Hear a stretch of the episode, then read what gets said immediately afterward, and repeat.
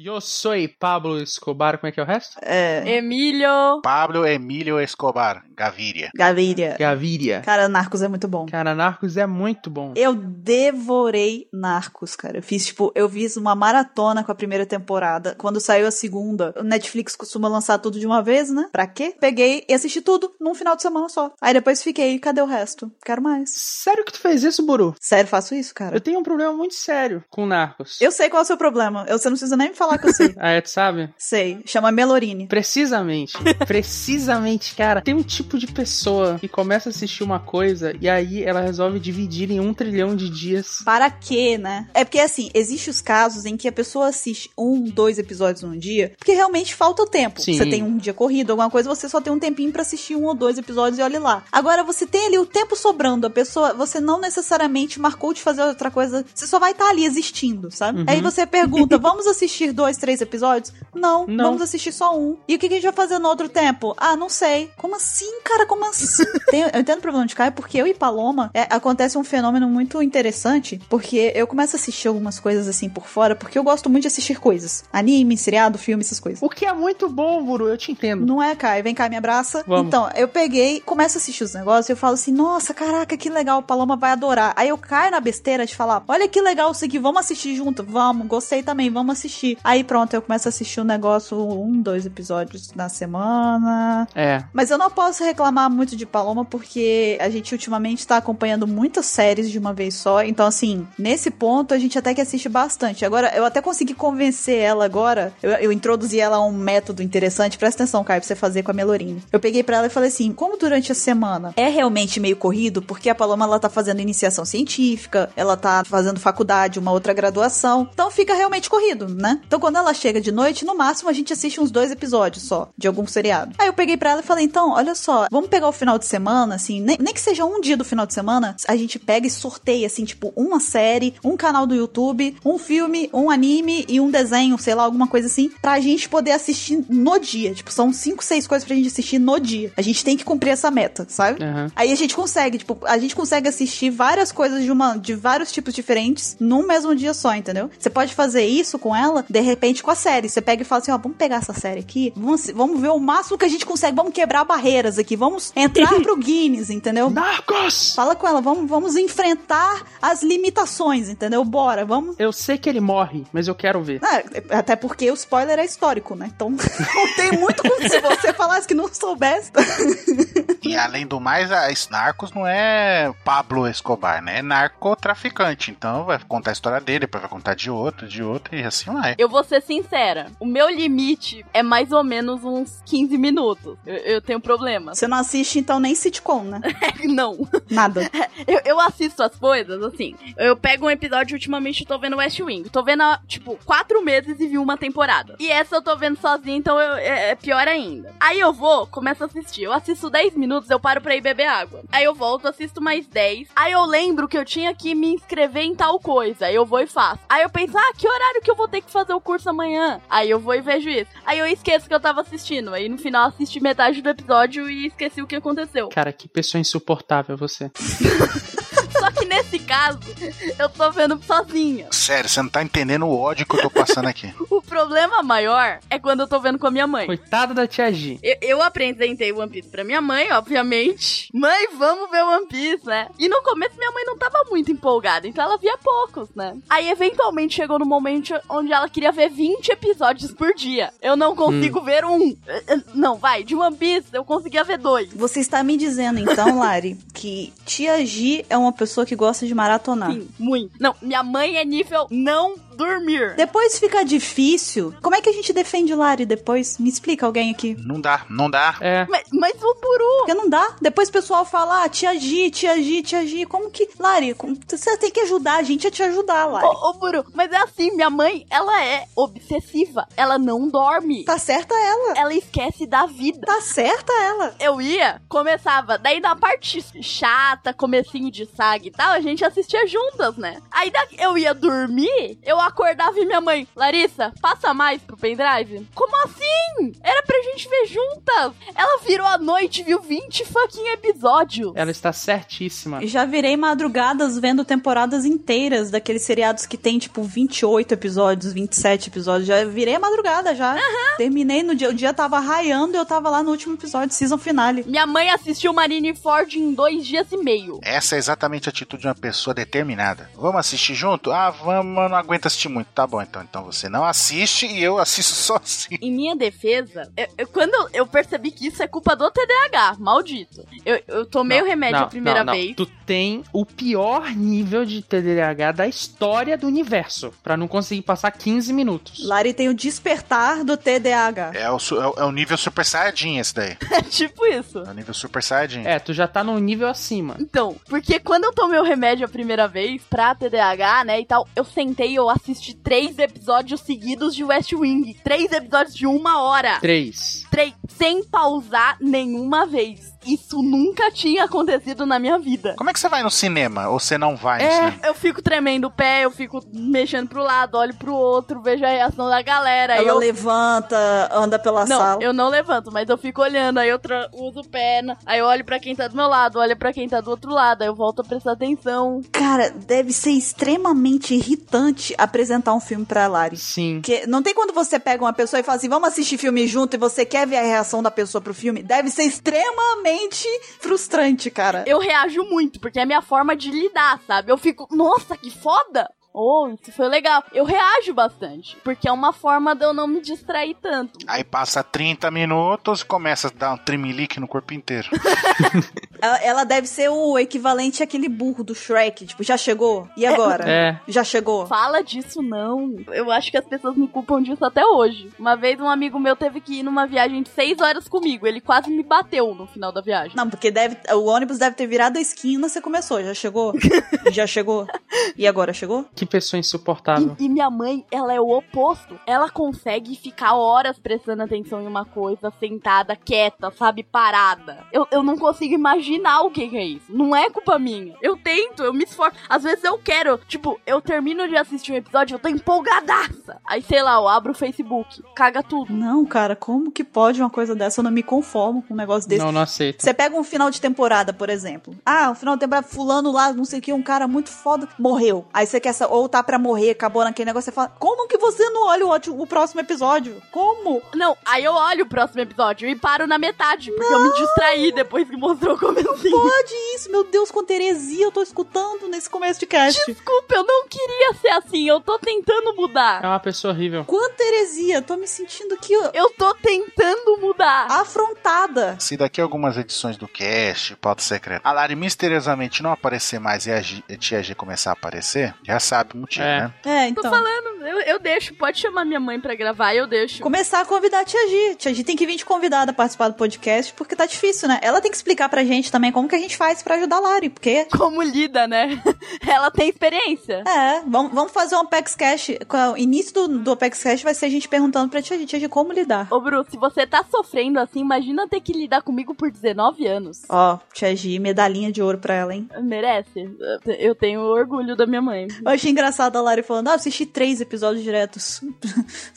Esse é o default. Cara, eu assisto até o Netflix pegar e falar assim, hein, você tá aí ainda? Sabe, aquela, aquele negócio de contar os segundos e o Netflix Ó, manda uma ó. mensagem pra gente, tipo, não é melhor fa- fazer um tempo? Eu falo, Netflix, calha a boca, calha a boca, Netflix, e passe o próximo episódio. Em minha defesa, quando eu fui assistir Boku no Hero, eu não sei o que aconteceu, eu assisti 10 episódios seguidos. Aí eu nunca mais assisti, mas eu assisti 10 episódios seguidos. Mas, tam- Então, mas também foi o suficiente, né? Tu não terminou? Não, Essa!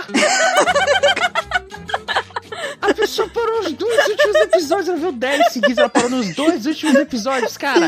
Eu tô revoltado aqui, não dá. Então, cara, tá difícil de lidar, tá difícil de lidar, de verdade. desculpa, eu não queria ser assim. É porque é a mesma coisa que você chegar pra pessoa e falar assim, ó, hoje a gente vai maratonar a série tal, vamos, vamos, o negócio, vai, vou, preparei pipoca, te- comprei refrigerante, comprei os negócios, vamos fazer maratona desse negócio. Aí a pessoa pega, assiste dois episódios e dorme, cansa, né? aí você olha assim, dá vontade de pegar. E eu não sei, sabe, deserdar se for parente, expulsar se for um amigo, não sei. Não dá ideia ideia, não. Quando a gente fizer o, o Encontrão OPEX, Vou amarrar a Lari na cadeira, não vai sair de lá, vai assistir seis episódios seguidos. Vai dar cinco comprimidos de Ritalina, né? Vai, vai sim. é, por favor, o momento que a gente for sentar pra assistir alguma coisa, prende a Lari. Não, eu vou pegar, eu vou fazer um shake de Guaraná em pó com, com energético, com o remédio dela do TDAH. Ela vai ficar igual. o olho dela vai saltar da órbita, assim, sabe? De tão aberto que vai ficar. Sabe o- o- aquela tortura lá do, do Laranja Mecânica? A gente vai fazer escalar. Sim. Ah, vai ficar alguém do lado ali pingando colírio no olho dela pra continuar assistindo na marra. Pior é que eu vou agradecer, porque às vezes eu quero assistir, eu tô empolgada, eu quero ver mais, mas eu não consigo. Não, a gente dá um jeito. A gente vai dar um A jeito. gente dá um jeito, relaxa. Eu confio em vocês, confio em vocês. A gente vai dar um jeito. Primeiro passo é chamar a Tia Gi pra participar, pra gente bater um papo com ela e já saber as abordagens aí. Pode chamar, É. eu libero. Vamos- Vamos fazer então uma votação aí, Tia Gi convidada do Apex Cash, se o pessoal quer ou não. Pronto. e bom é que a gente perguntou pra ela se ela quer participar também, isso é bom. A gente, a gente dá a opção, né? É, é, dá. E por falar em One Piece, que Lari tava falando aí, a gente né, veio aqui pra, pra um motivo, todos nós. Quer falar de One Piece? Vamos lá? Não é Boku no Cast? Não, não é Boku. no- Até porque você não assistiu, né? Não terminou de assistir. É, Então fica não difícil. vai poder falar.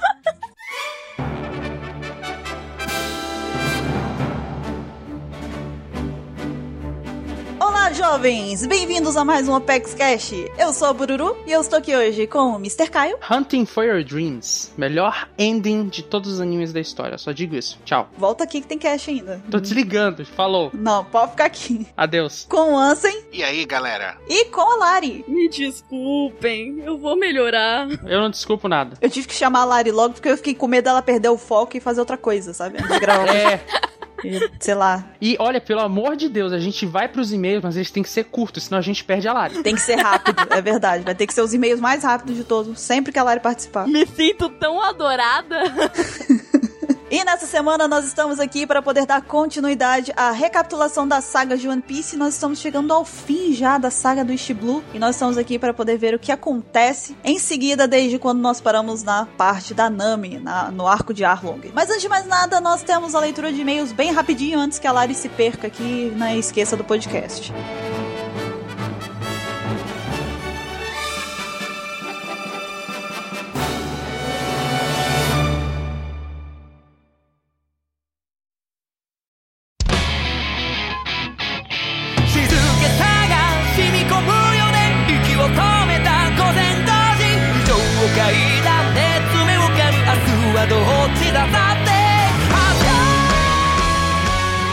E vamos lá para mais uma leitura de e-mails do Apex Cash. Essa semana a Lari está aqui comigo. Oi! Estamos aqui só as meninas dessa vez, botamos os meninos pra correr. A gente falou, ó, vai lá, espera lá, que agora é Girl Power, é a vez das meninas. Clube da Luluzinha. Clube da Luluzinha, exatamente. E é na companhia da Lari que essa semana nós vamos ver aqui algumas fanarts e vamos ler um e-mail aqui que a gente recebeu também muito bacana. Só que também estamos aqui para dar avisos, não é mesmo, Lari? Sim. Deem as cinco estrelas pra gente lá no iTunes, avaliem a gente, porque isso ajuda bastante, tá? Pra aumentar a nossa visibilidade, lembrei a palavra. Olha aí, hein? pode esconder o dicionário agora, pode guardar. Vocês podem dar quantas estrelas vocês quiserem, mas Mas cinco estrelas é sensacional, entendeu? cinco você vai deixar a gente mais feliz, mais empolgado. É verdade. Vai ser legal. E se você deixar cinco estrelas e um comentário, então a gente vai amar você pro resto da vida. Comenta e vai ser coisa linda. É. Tudo de bom vai acontecer contigo. Você vai ganhar a loteria. Não, mas aí você também deixa um contato pra gente, pra gente poder manter esse contato aí, que se você ganhar na loteria, a gente quer uma parcela aí também. né? Se ganhar na loteria, você pode fazer uma doação, né? A gente aceita.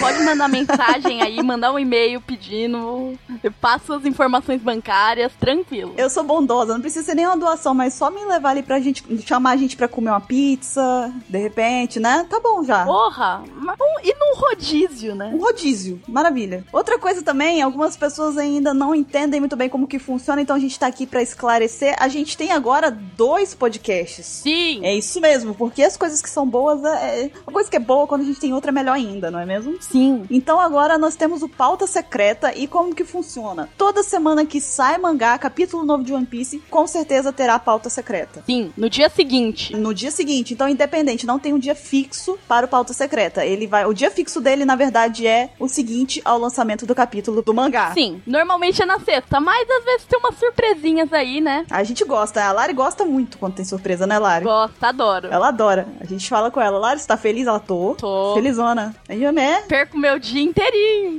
só pra fazer a felicidade de vocês, mas tamo aí. Façam a felicidade da Lari também e escutem o Pauta Secreta porque tá muito legal. Tem muita coisa bacana lá. Sim, meu, se vocês querem ouvir uma discussão a mais, eu lembro que antigamente eu lia, eu ficava com muita vontade de ter essas discussões e tal, e agora a gente tem um lugar pra ir. É verdade. E vai lá, comenta também, xinga a gente que a gente tá falando merda, a gente deixa. E não se preocupem também, porque isso não afeta de modo algum os podcasts do ApexCast que são relacionados ao capítulo do mangá também. Porque lá no Pauta Secreta é como se a gente estivesse dando uma palhinha, uma pequena, uma pequena amostra do que a gente teve ali de, das primeiras ideias que surgiram na nossa cabeça com o capítulo da semana. E aí depois. Primeiras impressões, né? A primeira discussão que a gente tem depois de ler. Exatamente. E aí a gente continua é, desenvolvendo tudo aquilo ao longo das semanas, com os outros capítulos que vão sendo lançados. E por consequência, no Opex Cash dedicado aos capítulos mais recentes, a gente traz as teorias mais formuladas, outras opiniões, de repente até diferente do que a gente já tinha dito no pauta secreta. É, e chega até mais preparado, né? É verdade. E então, acho que vocês só têm a ganhar ouvindo pauta secreta, nós também, vamos todos ficar felizes e é isso aí. E E mande forças para mim. exatamente. Toda vez que eu vejo um comentário, eu fico mais feliz. Tá vendo? Dá mais forças pra continuar. Vocês não sabem, mas cada comentário é como se fosse um bracinho levantado pra fazer a Genkidama. Exato. Perfeito.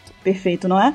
E outro recadinho aqui é, na verdade, um lembrete pra que vocês nos sigam, nos curtam, nos se, se inscrevam, façam todas as coisas que sejam, todas as ações necessárias nas nossas redes sociais. Nós temos Twitter, nós temos Facebook, nós temos grupo no Viber, nós temos várias coisas, todas elas estão linkadas aqui no Apex Cash, no post. Então é só você ir lá e seguir todo mundo, curtir todo mundo, se inscrever em todo mundo. Nós mesmos aqui, os participantes do Apex Cash também têm perfis no Facebook. A Lari tem o perfil dela, eu tenho o meu. Eu não faço muita coisa lá, mas às vezes aparecem algumas coisas legais. É, a Lari posta um monte de coisa legal lá, eu posto um monte de coisa aleatória no meu. O Caio tá sempre no Twitter, mas ele também tem Facebook, tem o Ansem, o Baruque, todo mundo tá lá, menos o 27, porque o 27, ele é... É o 27, né? É, 27, é 27. Quem sabe a gente convence ele até, né, acabar One Piece a ter pelo menos uma dessas redes sociais. Mas enfim, está tudo aqui no corpo do post do Apex Cash, então se você quiser é só clicar lá. E Larizinha querida do meu coração e Lari Larier, Ô, ô, ô.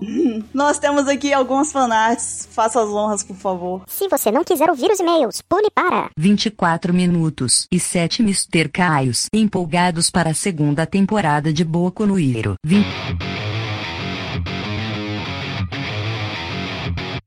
A primeira fanart é do Rafael Gui- Guidini. Guidini. Guidine. Guidini. Guidine. Deve ser algo assim. Depois fala pra gente como é que é o jeito certo, desculpa. E ele fez uma pequena montagem com o Pel, o imortal, né? Ele corrigiu, né, o jogo lá, ó. Tava... O jogo tá o Pel, tá errado, obviamente. Não é o Pel, é Pel, o imortal. Agora tá certo. Tem que ter, vírgula, o imortal. Agora tá certo. É, se for só Pel, a gente pergunta, que Pel é esse? Não estou familiarizado com este personagem. É filler? É filler, provavelmente. Agora, Pel Imortal, pronto, tudo já. Ah. A mente, é ela. Sabe aquele meme da mente se abrindo assim? ó? Daquela clicadinha, né? Pronto, resolvido o problema. Temos também aqui duas, na verdade, fanarts enviadas por Pedro Henrique Loureiro Andrade, de 18 anos. Olha, ele fez questão de, de especificar que ele é solteiro, então, É. né? Melorines, né? Está solteiro, Pedro Henrique. E ele é de Vila Velha, Espírito Santo, meu companheiro de estado. Essa terra bonita, terra maravilhosa. Ele mandou aqui duas fanarts.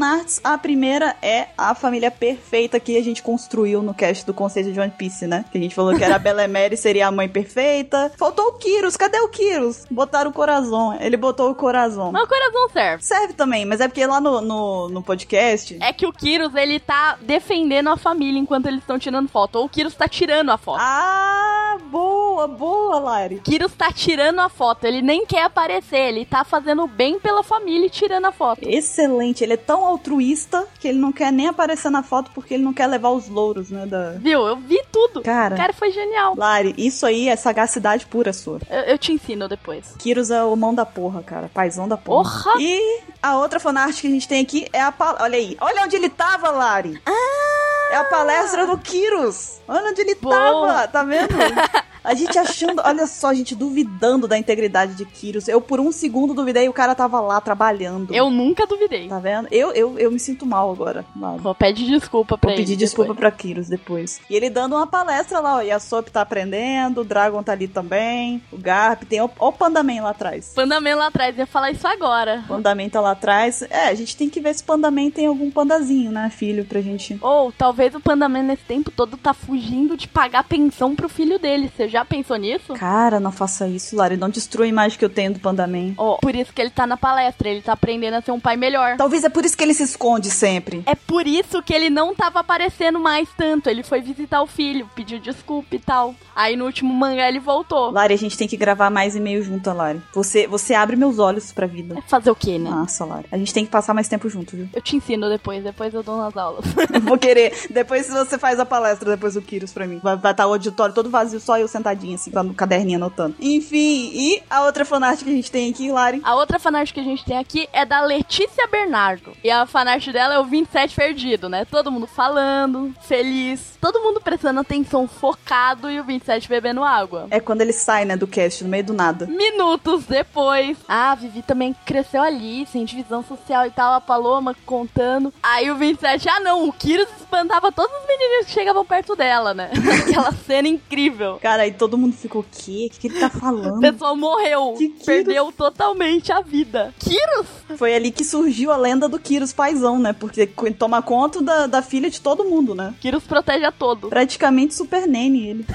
Super Nene de One Piece, né? Muito bom, ficou muito bom. Inclusive, só uma observação, Lari. Esse, se eu não me engano, essa fanart, junto com o e-mail da Letícia, foi a primeira vez que ela participou do Apex Cash. Então seja bem-vinda, Letícia, ao Apex Cash. Participe mais vezes. Sim, E agora a gente tem aqui um e-mail que separamos para ser lido, ou como o 27 gosta de dizer, uma cartinha. Vamos jogar aqui nesse poço aqui de cartinhas. jogar pra cima e pegar uma. É, o Nilson Cu trouxe uma cartinha, vamos ler. Foi enviada pela Caroline Chiquito, de 23 anos. Ela é estudante de veterinária, é de São José do Rio Preto, São Paulo. E ela falou o seguinte: Olá, pessoal do Apex, acompanho vocês desde o primeiro Apex Cash. Nossa, tá com a gente então já tem tempo, já tem tempo então. Desculpa, tá? Se você Desculpa, escuta desde o primeiro sério. Apex Cash, eu editava no começo, desculpa. tá? Foi sem querer. Ela continua aqui. Só que estou meio atrasadinha na data de hoje. Foi a data do e-mail, dia 16 de março. Ela tá no Apex Cash número 105. Ela continua aqui. Me desculpe por abandoná-lo, mas estou compensando fazendo maratona. Tudo bem, porque o bom filho, né? A casa volta depois, né? Sim, tá, exato. tá tudo bem. Se você voltar, tá tudo bem. Tá tudo certo. Tem, tem até um ditado, não é aquele ditado de tipo, deixe livre as borboletas. Não, se você ama alguém, deixe-o ir. Se ele voltar, a- o coração deles é seu. É algo assim. É, se não voltar é porque você nunca o teve, não foi? Um negócio É. assim? Tá certo. A gente é quase chapulim aí. com esses ditados, assim. A gente não sabe nada mesmo. Mas é alguma coisa assim. Então tá ótimo. A gente não. Você não precisa pedir desculpa. Você voltou, já tá ótimo. A gente te ama. Ela continua aqui. Eu tinha desanimado de ouvir e até mesmo de acompanhar o anime que eu tanto amava ver. Tinha decidido parar com isso. Porque, como diz a minha mãe, não era uma coisa produtiva. Mas como assim? Como assim, mamãe? Da Caroline, não diga isso. É produtivo sim. É bom. Claro que é. Não dá pra ser produtivo o tempo todo. É. Não, mas. Ei, mas é, é produtivo. Você aprende bastante coisa. É, claro que é. Hoje a gente. oh, ei, lá. ei. Uai, ó, vo- no, no Apex Cash, por exemplo, se sua mãe falar isso de novo, você chega pra ela e fala assim: mãe, teve uma- um monte de gente que ouviu o Apex Cash do Quebrando Preconceito de One Piece e mandou muito bem na redação do Enem, que acabou coincidindo sendo. Sim. Foi um tema parecido com as coisas que a gente falou lá. Então, ó, Aham. mamãe da Caroline. Tem os, os piratas verdadeiros que ensinam história. Teve o Golpes da Nami, que é recente aí, que a gente falou um monte de coisa sobre fenômenos climáticos. Tem muita coisa interessante, sim. É produtivo, sim. Todo tipo de atividade que você faça, independente de você estar estudando ou você estar assistindo alguma coisa, sempre dá pra tirar alguma coisa de aprendizado. Então, Sim. tudo é produtivo, basta só você. Você que tem que tornar a sua atividade produtiva, ok? Uhum. Então, ela continua aqui. Essas semanas eu tive crises, pois eu tenho depressão. E quem é que me ajudou e que alegrava os meus dias? Foram vocês. Ó. Ouço no ônibus a caminho do curso, rio bastante, seus malditos. E agradeço vocês por isso, por me ajudarem num caso tão complicado da minha vida. Um beijo para Bururu e para Lari. Até. Eu eu tô um pouco arrepiada por dois motivos. Primeiro, que é o menos, assim, destacante. Ela adivinhou que era eu e você que estaríamos lendo o e-mail. Sim. Você viu? Isso é um pouco preocupante. Tá, tá rolando um hack aí, alguma coisa que ela percebeu. Segundo, cara, eu, eu tô arrepiada de felicidade, porque ler- receber um e-mail desses é um negócio que, pra mim, é É um motivo, né? Todas as horas que a gente gasta pra fazer pauta, pra editar podcast, pra se reunir e gravar um podcast, mesmo que demora tempo também pra gente poder fazer isso. É, um e-mail desse aqui compensa tudo. Faz valer a pena, né? Exatamente, a gente olha pra trás e fala, tá vendo? Aquelas horas que eu gastei ali, eu fui produtivo pra alguém, sabe? Eu consegui ajudar alguém, então. A gente ajudou alguém, é. Eu tenho bastante amigos e conhecidos que têm depressão e é difícil. E é uma felicidade saber que a gente tá ajudando você de alguma forma. Exatamente. A gente, a gente que tem conhecidos, eu também tenho pessoas próximas que sofrem desse mal de depressão, a gente acaba aprendendo junto com essas pessoas Sim. ou como que é difícil, que realmente é uma coisa que às vezes vai além. A gente, a- algu- muitas pessoas não sabem, mas é uma batalha constante pra essas pessoas. A- Às vezes elas estão ali sorrindo, conversando com você, mas dentro delas tá havendo um conflito muito grande. Sim, são verdadeiros guerreiros da vida real, né? Exatamente, vocês são, sinceramente, eu, eu- se eu pudesse, se Caio não me matasse aqui por quesitos de edição, eu bateria palmas aqui pra vocês. Bote palmas aqui, Caio, se puder pra mim. Palma. tipo, palmas de som aqui que são minhas mesmo. E da Lari, tenho certeza também. Uhum. E, por favor, continue ouvindo o Apex Cash. A gente vai sempre continuar se esforçando pra fazer você rir. Uhum. E pra fazer você aprender coisa também. Fala com a sua mãe. Eu, hein? Faz sua mãe ouvir também. É, bo- ô, ô, Lari, bota a tia Gi pra conversar com a mãe dela. É. Ó, bo- bota sua mãe pra assistir One Piece também. Comigo funcionou. Olha aí. Funcionou bem até demais. Isso aí. E se nada der certo, a gente faz um- uma conexão aí, Tia Gi, com, com sua mãe. Ela só, a Tia Gi é mãe, ela vai passar a sabedoria de mãe pra sua mãe, sua mãe vai entender tudo, vai todo mundo se abraçar. Ouve o cast sobre as famílias de One Piece e mostra pra ela. Pronto, exatamente. Boa, boa, Lari. Pois muito bem, então, nós vamos ficando por aqui nessa leitura de e-mails. E se você quiser mandar um e-mail, uma fanart, um comentário, uma pergunta, o que quer que seja, o que, que tem que fazer, Lari? Sim, mande um e-mail pra contatos@onepiecex.com.br. Exatamente. Manda pra gente que a gente vai adorar ler os seus e-mails. Uhum, E mesmo que a gente não selecione o seu e-mail, a gente sempre vai ler ele. A gente leu com carinho. A gente sempre vai ler, pode ter certeza disso. E você também pode mandar pergunta pra gente no perfil do ESC, o link tá aqui na descrição. É só lembrar de sempre que você for mandar um e-mail pra gente, ou uma pergunta, ou tudo mais, se identifique, coloque seu nome, seu sobrenome, sua idade, de onde você é e o que, que você faz. Profissão. Exatamente, pra gente poder conhecer vocês um pouquinho mais. Sim. Não é mesmo? E agora eu e Lari vamos correndo ali, vamos voltar pro cast, porque vai tá bacana, tem muita coisa pra gente falar. Vai pra lá, tá legal. Não é mesmo? Então, Lari, vamos indo, apaga a luz aí. E a gente se vê daqui a pouco. É, deixa eu fechar a porta. Fecha a porta. Até mais! Tchau.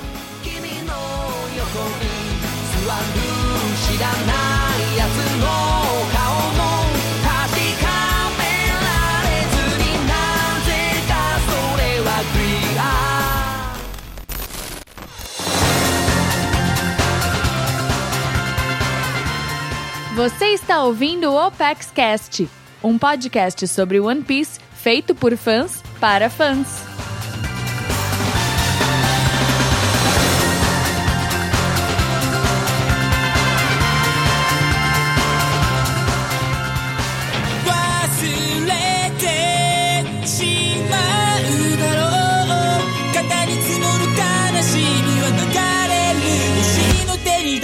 E estamos de volta com o tema do Opex Cash. Lari tá aqui? Não. Estamos com você ainda? Não? Ok. Não. Nossa, voltou tão rápido que eu nem percebi que teve leitura de e-mails. Como assim? Foi bem rápido mesmo, você viu? Assim, a gente promete, a gente cumpre. Completamente rápido. Eu acho que eu me distraí enquanto tava tendo leitura de e-mail, sei lá. Pelo menos você tá aqui. Pelo menos você tá aqui. É isso que importa. E, como foi dito antes, nós estamos aqui para dar continuidade e é isso que nós iremos fazer. No Opex Cash anterior, inclusive todos os Opex Caches das sagas de One Piece e da nossa recapitulação estão aqui no link do Opex Cash. É só vocês clicarem lá caso não tenham ouvido ainda. E nós paramos no arco do Arlong, né? Falamos sobre ele no cast anterior e agora vamos dar continuidade a esta aventura muito louca. Pois bem, Mr. Caio, qual capítulo nós paramos? Vou poder iniciar o cast, que honra, gente. Você vai iniciar o, S o cast.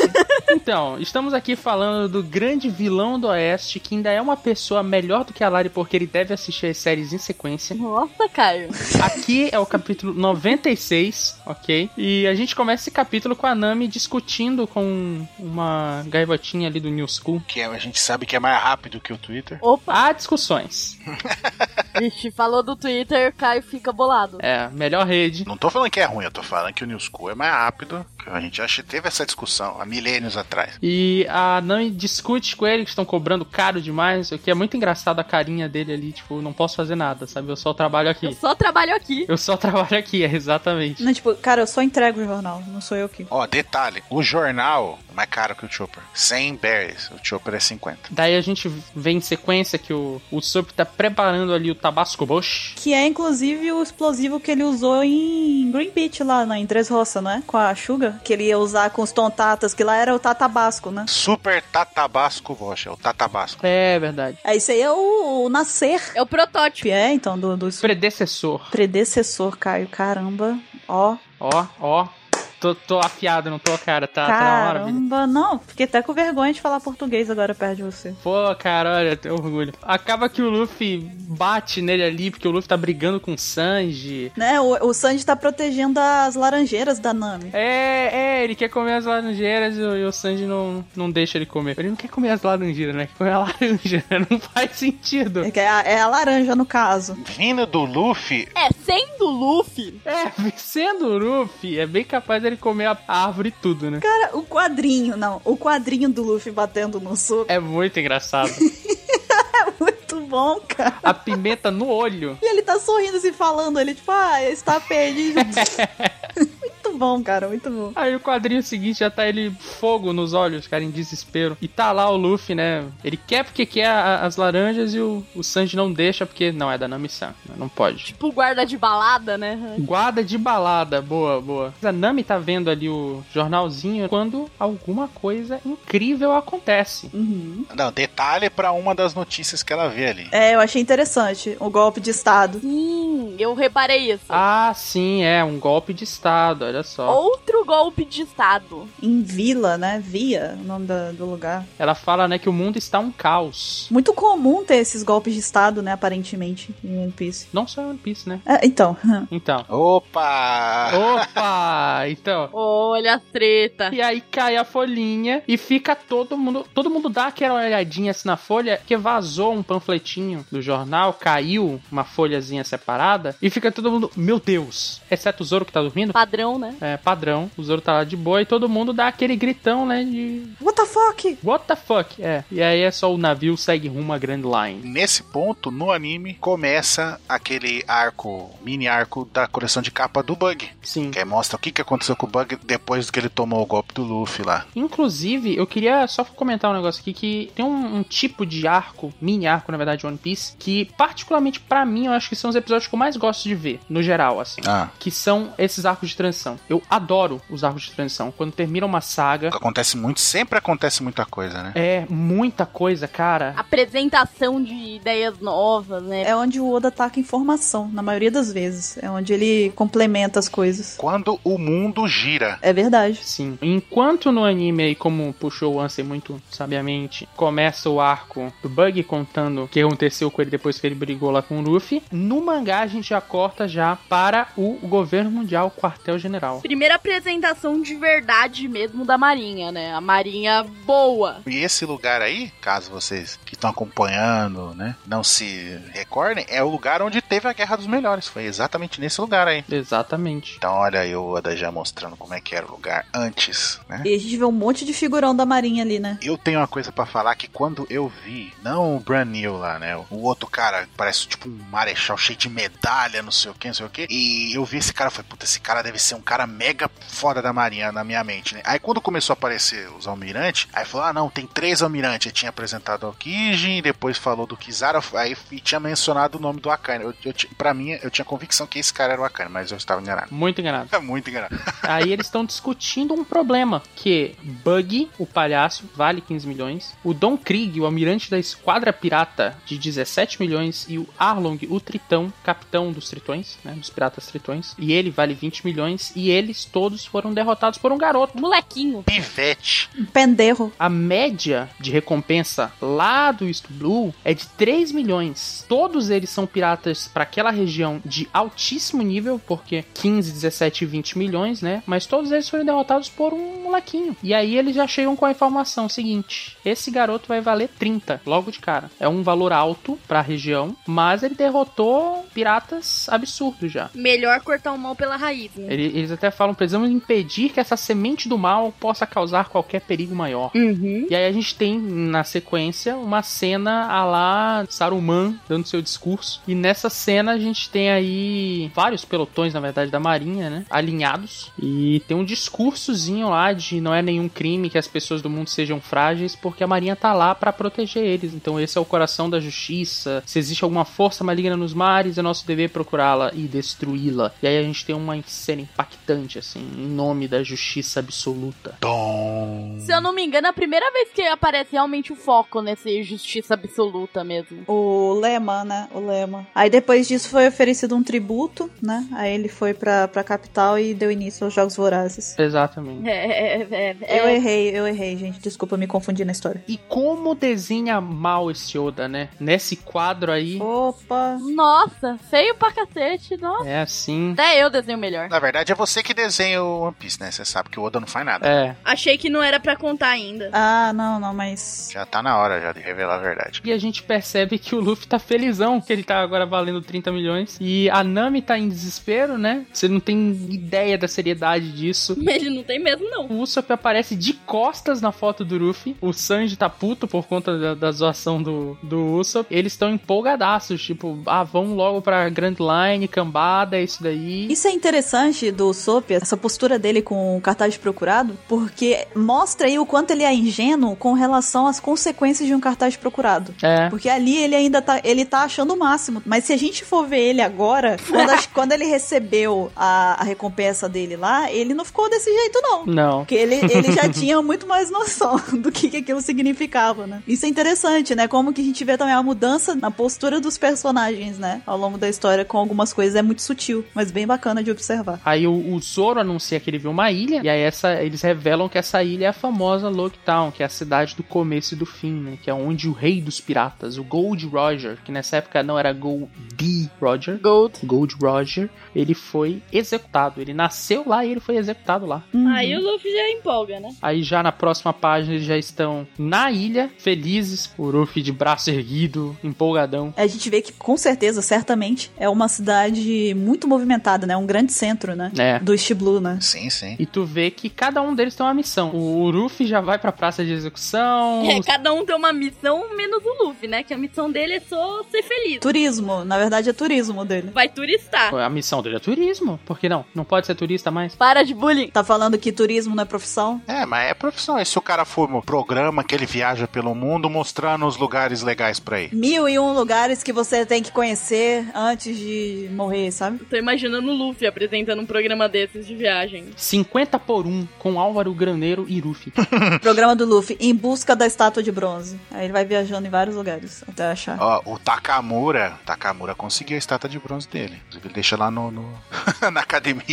Fica aí a referência aí. Ó, Uma coisa que eu observei aqui, prime- é, na outra página já, Caio, é, só me adiantando um pouquinho, na- depois a- que a gente vê lá a parte de Logtown e tudo mais, que a gente vê o Zoro andando na multidão, uma coisa, duas coisas que eu observei. A primeira, um pandaman, O Mr. 27 tá ali. É. É, Mr. 27 também, turistando. E segundo, a pessoa que tá com o chapéu preto do lado do Zoro ali, ele tá com um símbolo, que é o símbolo que eu tô achando. É. Olha só que polêmico, hein? Na verdade, não é polêmico. Vai lá, vai lá, explique. Porque esse símbolo é, Tá invertido, né? É, e é do budismo então, e outras, várias outras. Vou colocar desse termo, mas não é o termo que eu não tô conseguindo pensar na palavra certa. Civilizações têm esse símbolo relacionado, entendeu? Que é tipo de paz e não sei o que, essas coisas tudo. Só que, né, o nosso amiguinho do bigodinho lá e. O Adolfo. O Adolfo, o Führer, né? Que não é o Adolfo Matt Alchemist, que alguém aqui não sabe o que, que é que eu tô falando. Que gratuito, cara. Continua- gratuito, vocês estão sendo gratuito comigo o dia inteiro, agora é sua vez. Lari, a vingança nunca é plena. Mata a alma e envenena, tá? Mas então, né, que o anime aí que uma pessoa não, não sabe o que eu tô falando? Então, esse cara perverteu esse, o significado desse símbolo quando ele adotou nas tropas dele, né? Que dizimaram vários povos, né?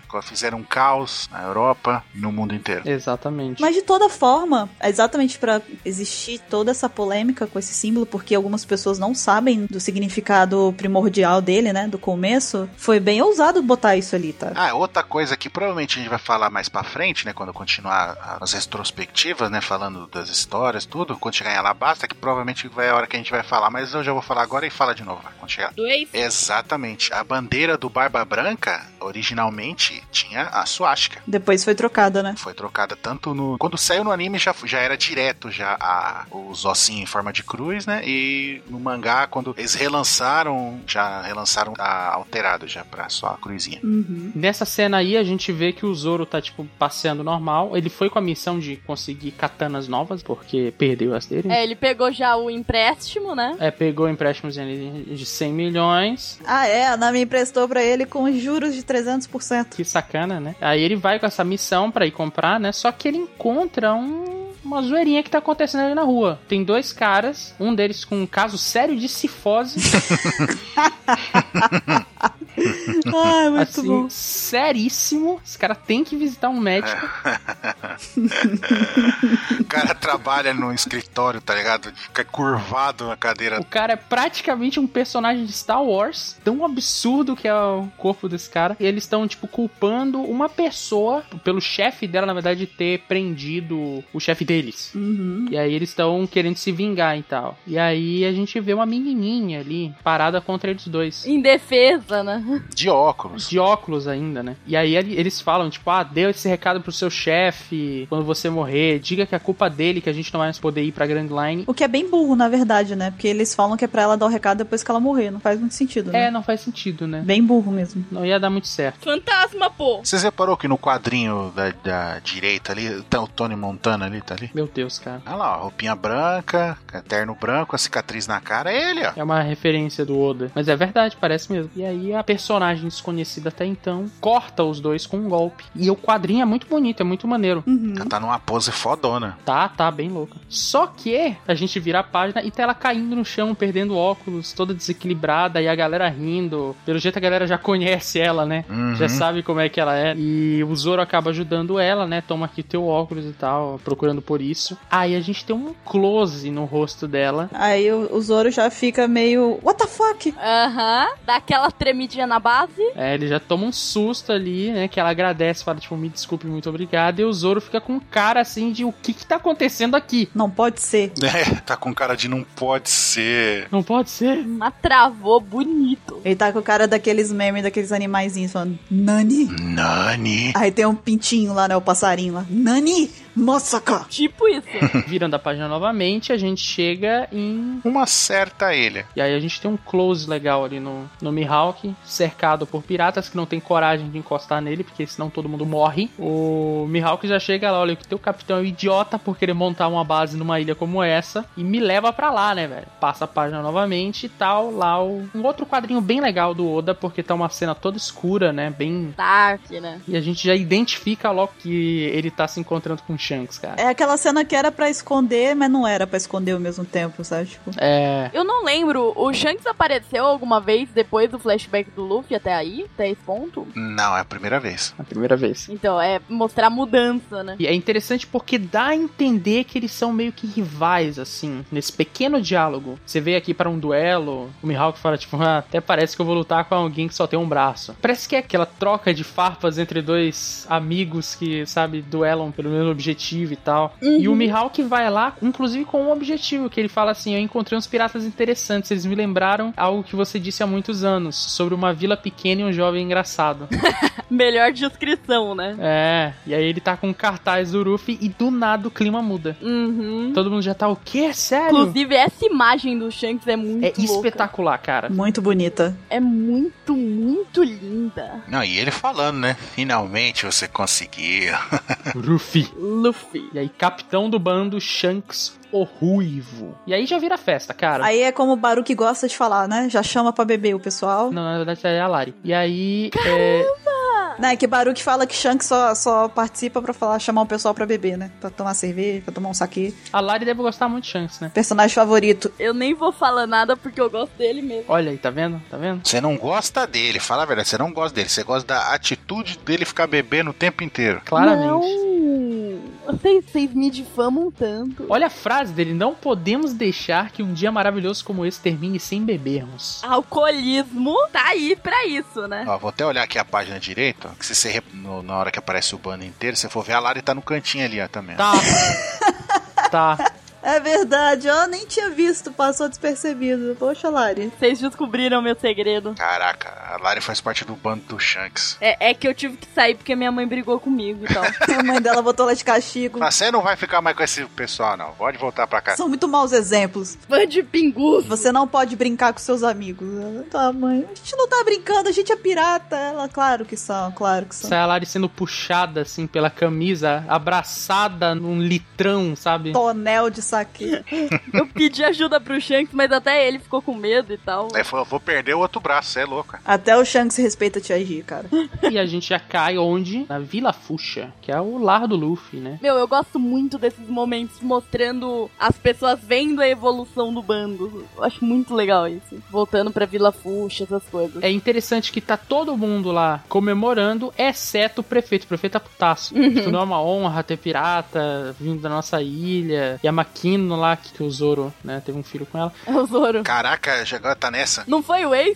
tem, tem o Zoro, tem o Ace. Vocês estão por fora que a teoria agora é que é o Marco. É o Marco. Ah, tá. Pode ser. Foi pra lá que ele fugiu, né? É. Ele tá escondido na vila do Luffy. O Marco, na verdade, não é que ele teve um filho. Ele é o bebê. Ah, Ele caraca. viajou no tempo, então é isso. Caramba, a Lari vai muito além na loucura. É muito bom. A Fênix renasce, não renasce? Seu Ele dedão renasceu o bebê. Caraca! Nossa senhora! ela vai muito longe, cara. Poderia, na verdade, também ser o filho da, da Makino, que a gente não sabe se é menino ou se é menina, poderia ser a, a Atena também, né? Ela leva muito a sério o negócio. A gente fala, vamos viajar, a Lari prepara a mala. E vai. A Lari transcendeu, cara. Muito bom. muito Quase um meme aqui, eu acabei de ver. O nascimento de um meme.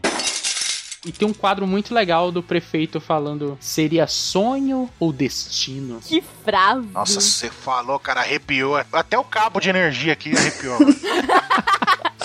Não, nesse caso aí se resolve com aterramento. ah, tá, peraí, peraí. Tá. Pronto, pronto. bom. Até o tapete dele arrepiou ele. A parede, né? Se eu tivesse um animal de estimação, ele estaria arrepiado também, né? Eu vou dar uma olhada no Doug ali, meu cachorro. Ele deve estar arrepiado também. Olha lá, por favor. Vou lá olhar, ele tá igual um gato, assim, com os pelos pra cima, assim, não sabe por quê, tadinho. Minha cachorra tá arrepiada, certeza. Tu olha pro Doug, o Doug. Nhau!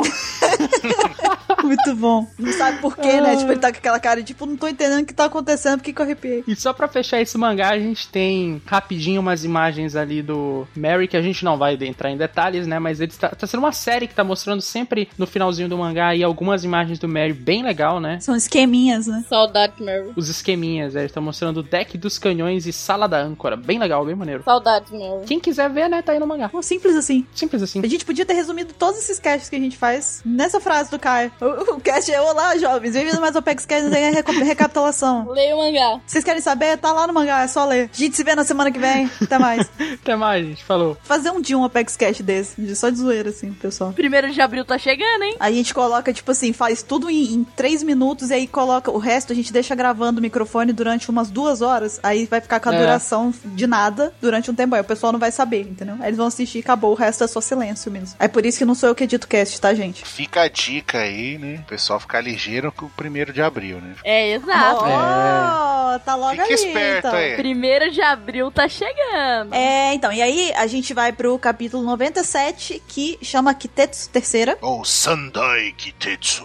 Só que, que eu não tenho essa voz legal. Só- hoje eu só tô me sentindo envergonhada, que Caio me humilhou com o português, agora Ansem vem com a dublagem. Você tá se sentindo envergonhada? Ora, você. É verdade, Lari, você, você tá certa. Então, começando aqui o capítulo 97, tem a Nami provando um monte de roupas. Aí a mulher fica toda empolgada, o cara, na verdade, né? Que é o Hanger. Se eu não me engano, o nome dele é Hanger. Inclusive aí tem um foreshadow, né? Na roupa da que a Robin aparece usando depois, né? É, é Verdade, foreshadowing, é mesmo. Que a gente falou, inclusive, no Apex Cash, que o nosso editor querido, Mr. Caio, e se iniciou no podcast, né? Verdade, cara, olha só. Olha, muito tempo, né? Você era mais feliz naquela época, né, cara? Eu era mais feliz, cara. Não, mentira, eu eu sou mais feliz hoje em dia. Mas tem uma coisa interessante. Tu falou o nome desse cara aí e dizem que a loja rival dele é comandada pelo Kha'Zix.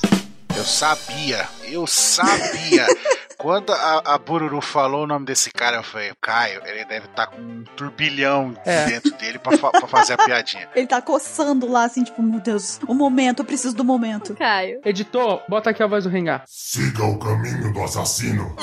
Então, e a Nami tá provando várias roupas, e aí o Hanger fica todo animadão e tal, não sei o que, vai comprar ela. Não, vou levar não, só tô mesmo gastando seu tempo aqui. Praticamente ultou ele ali, né? Ela, outra- é, a Nami, na verdade, ela representa as pessoas mesmo, né? Quem nunca foi numa loja, provou muitas roupas, falou, ah, tô só olhando, tá? Tô só dando uma olhadinha. Inclusive, a gente deve ter ouvintes que já fizeram isso e ouvintes que já atenderam pessoas que fizeram isso. Então a gente vai ter uma história dos dois lados, né? De como que é esse sentimento. Vamos receber mixed feelings. Então, a Nami ela até fala que na verdade ela prefere roupas que deem mais movimento pra ela, pra- mais liberdade de movimento, o que é bem interessante, já que a Nami, é, que normalmente a gente não tem esse detalhe, né, na, na história, porque a Nami ela é uma pirata, ela se movimenta muito, ela é navegadora, ela vai se envolver em confusões e tudo mais, então é interessante ela se preocupar com isso, né? Na verdade, é uma desculpinha dela pra ela ficar toda sensual pra atrair as Melorine. Essa que é a verdade. Ansem, Ansem, Ansem é um homem de, não tem meias palavras com ele, é, o negócio é Ah, não, não tem. É a verdade. Papo reto, ok. A gente vê o Luffy turistando lá, admirando a plataforma de execução do Roger. E uma coisa que eu achei muito bacana é o quadrinho que mostra só o Luffy e só a plataforma. Sim. O fundo dele é branco, é todo branco. Eu achei muito legal o significado desse quadrinho, porque, tipo, a gente vê. Isso é o sentimento do Luffy, sabe? Sim. Ele não tá enxergando mais nada na cidade, só aquilo. É muito bom. Acho muito genial esse quadrinho. Aí vem os fake do Ansem e fala: É, porque o outro tava com preguiça de desenhar a paisagem.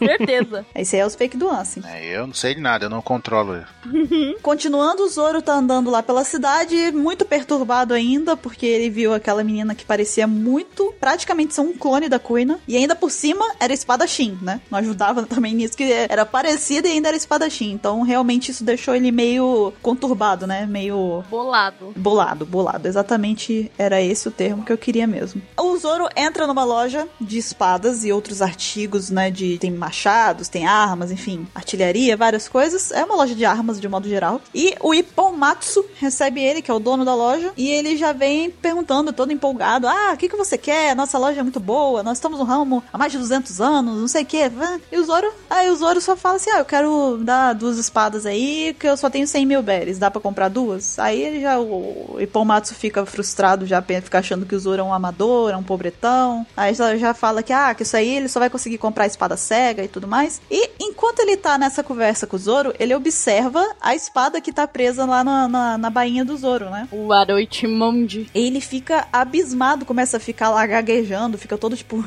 né, haja naturalmente, né? Aham. Plantando bananeira, alguma coisa assim. Aí ele pega e fala da espada, ele tenta passar a perna no, no Zoro, que ela tem um valor, como é que é? Ele tenta, na verdade, ele tenta comprar a espada num valor muito abaixo do que ela realmente custaria, né? Ele, ele vai jogando uns valores assim a esmo pra ele. E o Zoro, ele só se limita a dizer que ele não vai vender e tal, não adianta oferecer e tal, nenhum valor pra ele que ele não vai aceitar. E nesse momento chega a sujeita parecida com a Kuina, a jovenzinha dos óculos atrapalhada e tudo mais, e ela já vai direto na espada do Zoro também, que é porque ela reconhece como sendo a Wado Ichimonde, incrivelmente poderosa, né? Muito famosa. E aí ela pega e, e fala até pro Zoro, ela pega e fala que ele deve gostar muito de espadas e tal, principalmente porque ele carrega três de uma vez só, né? É. O que lembra um certo personagem. É, exatamente. Aí o Zoro já fica meio tipo, ah, então você me conhece, você conhece ele, né? Eu conheço ele, né? Aí ela pega e fala: É, mas ele é conhecido por. Ele tem uma má fama, na verdade, né? Ele fa- Que a opinião dela é que usar uma espada pra ganhar dinheiro é, na verdade, imperdoável. Então ela realmente não concordava com esse caçador de recompensas, né? Aí o Zoro já fica mais na dele, assim, né? Então deixa pra lá, não vou falar nada. E aí o Nippon, ele faz uma referência, na verdade, a um monstro, um- uma pessoa monstruosa, terrível, que começou a comandar a cidade de Logtown e desde, desde isso, que, que isso aconteceu, a clientela dele caiu muito, ele perdeu toda a clientela dele. Aí a gente descobre o nome dessa pessoa que já foi citada, que é o Smoker, né? E ela fala que, ah, ela tenta defender ele, fala que ele não é nenhum monstro, e aí a gente descobre que o Smoker tem uma Akuma no Mi, porque o Ippon pega e fala, ah, ele tem uma Akuma no Mi, não é? Então ele é um monstro, né? Então a gente já tem algumas informações aí hum, que são jogadas logo numa conversa bem, é, a princípio, inocente. E aí, essa garotinha, essa menina, essa moça, essa jovem, é, essa rapariga, enfim, ela diz que junto com a sua espada, né, com a Shiguri, a espada dela mesmo, ela quer, ela tem o desejo, né, ela almeja recuperar todas as espadas que são renomadas, que são famosas. Ela até cita elas, né, que são 12 espadas cons- chamadas Saijou Wazamono, 21 Wazamono e 50 Ryo Wazamono. E ela fala que vai fazer isso nem que custe a vida dela, né? Que dramática. É, aí o Zoro já pega e peita ela, né? Fala assim, ah, então você vai tomar a minha. Não É isso que você tá falando? É isso mesmo? Ela fala que não, né? Eu não vou tirar, eu só não, não é que eu quero colecionar elas, né? Eu só quero que elas não caiam nas mãos erradas, né? Nas mãos de pessoas ruins. Mal sabe ela, né? Mal sabe ela. Então, ela continua observando a loja, né? E aí ela percebe uma outra espada famosa que tem lá, que é a chamada Kitetsu terceira, e ela oferece, ela fala pro Zoro que, ó, pega essa aqui, porque ela tá muito barata e ela é incrível, é uma espada incrível. E aí a gente descobre que a Kitetsu terceira é uma legítima Wazamono, né? Porque a Kitetsu segunda, ela é uma Owazamono e a primeira, com muita certeza, é considerada uma Saijou Wazamono. E aí, na hora que ela fala isso, o dono da loja pega e muda de ideia. Fala, "Ah, não, não vou vender mais não, porque... Aí Ele, ah, por quê? Porque, porque é amaldiçoada. E aí ele fala que os padachins famosos morreram só porque eles usavam essas espadas e tiveram mortes trágicas e tudo mais. E que atualmente ninguém no mundo usa mais os quitetsus por causa dessa maldição. Aí o Zoro pega, olha pra ela e fala, ah, gostei, vou levar. Né? É meio, ele é meio Luffy, né, nesse ponto. Tipo, ele meio que não se importa. Bom, e toma um tapão da cabeça da esposa dele, né? Vende logo pra ele!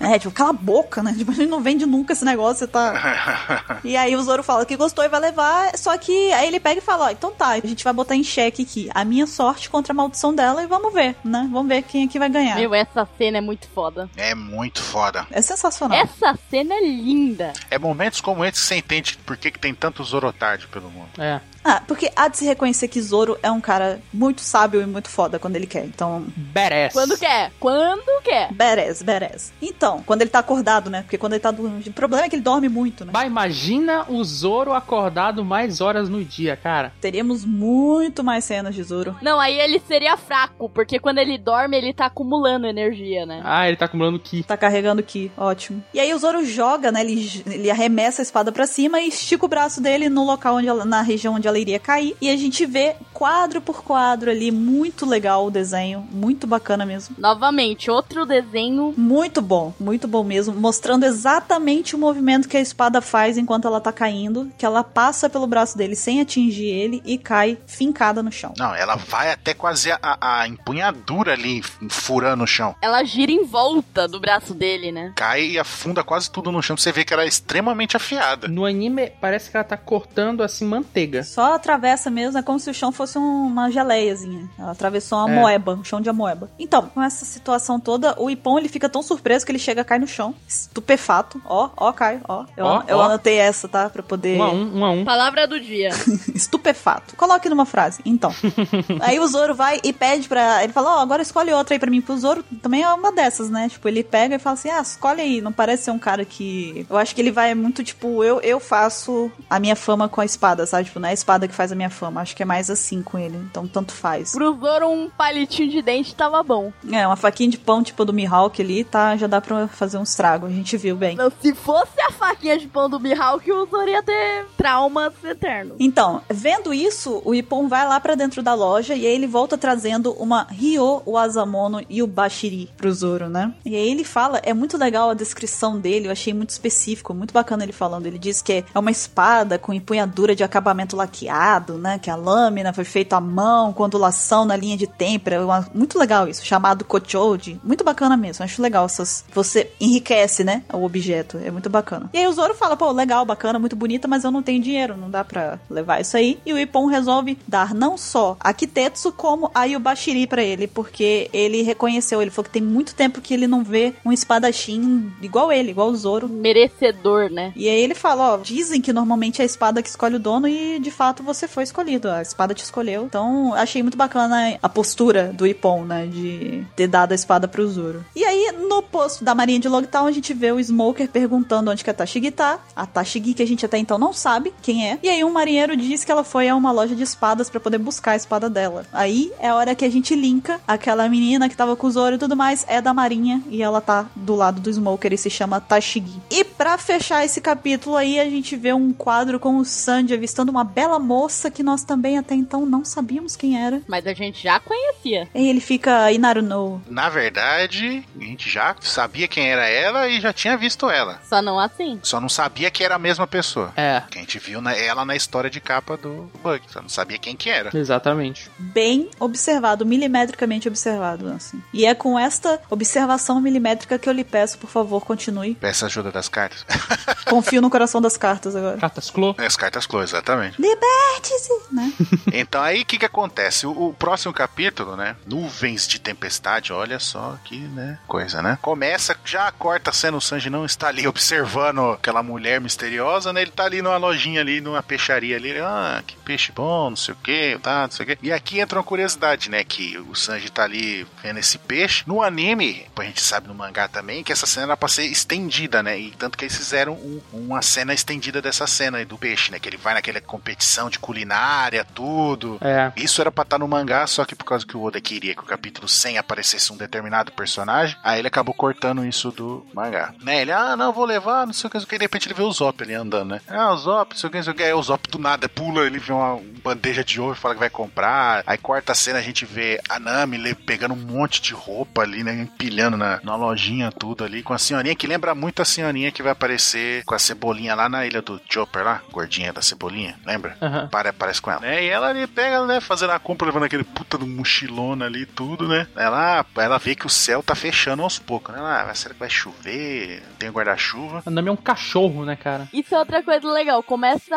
a dar vários sinais de que tá vindo uma chuva. Esse eu acho que é o primeiro, mas vai vindo vários ao longo dos capítulos. né? Uhum. Então, aí depois disso a gente vê o, o Luffy, né? Ele, nossa, que incrível! Aí quando abre a cena, ele tá no topo da, da plataforma de execução, olhando a praça principal ali inteira nele. Nossa, então essa foi a visão que o Gold Roger viu antes de morrer, que foda. Eu fico imaginando os guia turísticos, sabe? Tipo, desce daí, cacete! O Luffy é o cara que ia, por exemplo, visitar, sei lá, o Egito. Aí tá lá um monte de gente vetando, assim, a esfinge, os negócios. O Luffy tá lá na ponta, assim, sabe? Oh, Aham. Aí quando ele vai ver, tem um cara ali, um oficial ali, fala: sai daí, não sei o que, desce daí, você tá vendo que esse lugar é sob proteção do governo mundial, bababá, bababá. Aí de repente, o- esse cara que tá falando no megafone ali toma uma porretada na cara com uma clava de ferro. Ué, começa, começa os elementos a aparecer. ué, uma clava de ferro? Exatamente. De onde é que eu conheço isso? né? E a gente vê uma pessoa envolta num manto ali, cheio de coraçõezinhos também, né? Que a gente já viu em algum lugar. E fala assim: Olha só, se não é a pessoa que eu estou procurando há tanto tempo, não é mesmo, Luffy? Quando vai ver, se revela que é aquela mulher misteriosa que o Sanji viu, a gente viu na história de capa. Como assim ela conhece o Luffy há tanto tempo e tá com a clava de ferro igual? Tinha outro personagem que a gente já viu há muito tempo, né? E todo mundo fica: Nossa, como ela é linda! E o Luffy: Eu nunca vi uma mulher como você. O Luffy com cara de ué. É, eu falei, que, que diabo é você? tá ligado? Aí Ela pega e fala, né? Fala, ah, você talvez não me reconheceu, porque eu mudei um pouco, desde que você bateu em mim. Aí o Luffy, hein? Como é que é o negócio? Te bati? É, eu senti o seu punho me acertar, não sei o que, e nunca tinha acontecido isso antes, não sei o que lá, né? E começa a discussão e todo mundo Lei Maria da Penha, né, velho? Exatamente, né? Ela clamando ali pela lei. E eu vi o pessoal quase morrendo, desmaiando ali sobre com a beleza dela. Ah, e agora você sabe que eu sou a mais bela dos mares, não sei o quê, blá blá blá. Né? E ela vai falando, não, que agora você vai ter que ser meu, porque não- eu não aceito ninguém fazer isso comigo, então você vai ter que ser meu antes que o dia termine, não sei o que lá. Aí o Luffy pega e fala: Não, não vou, claro que eu não vou ser seu, que coisa é essa, nem te conheço, quem é você? Aí.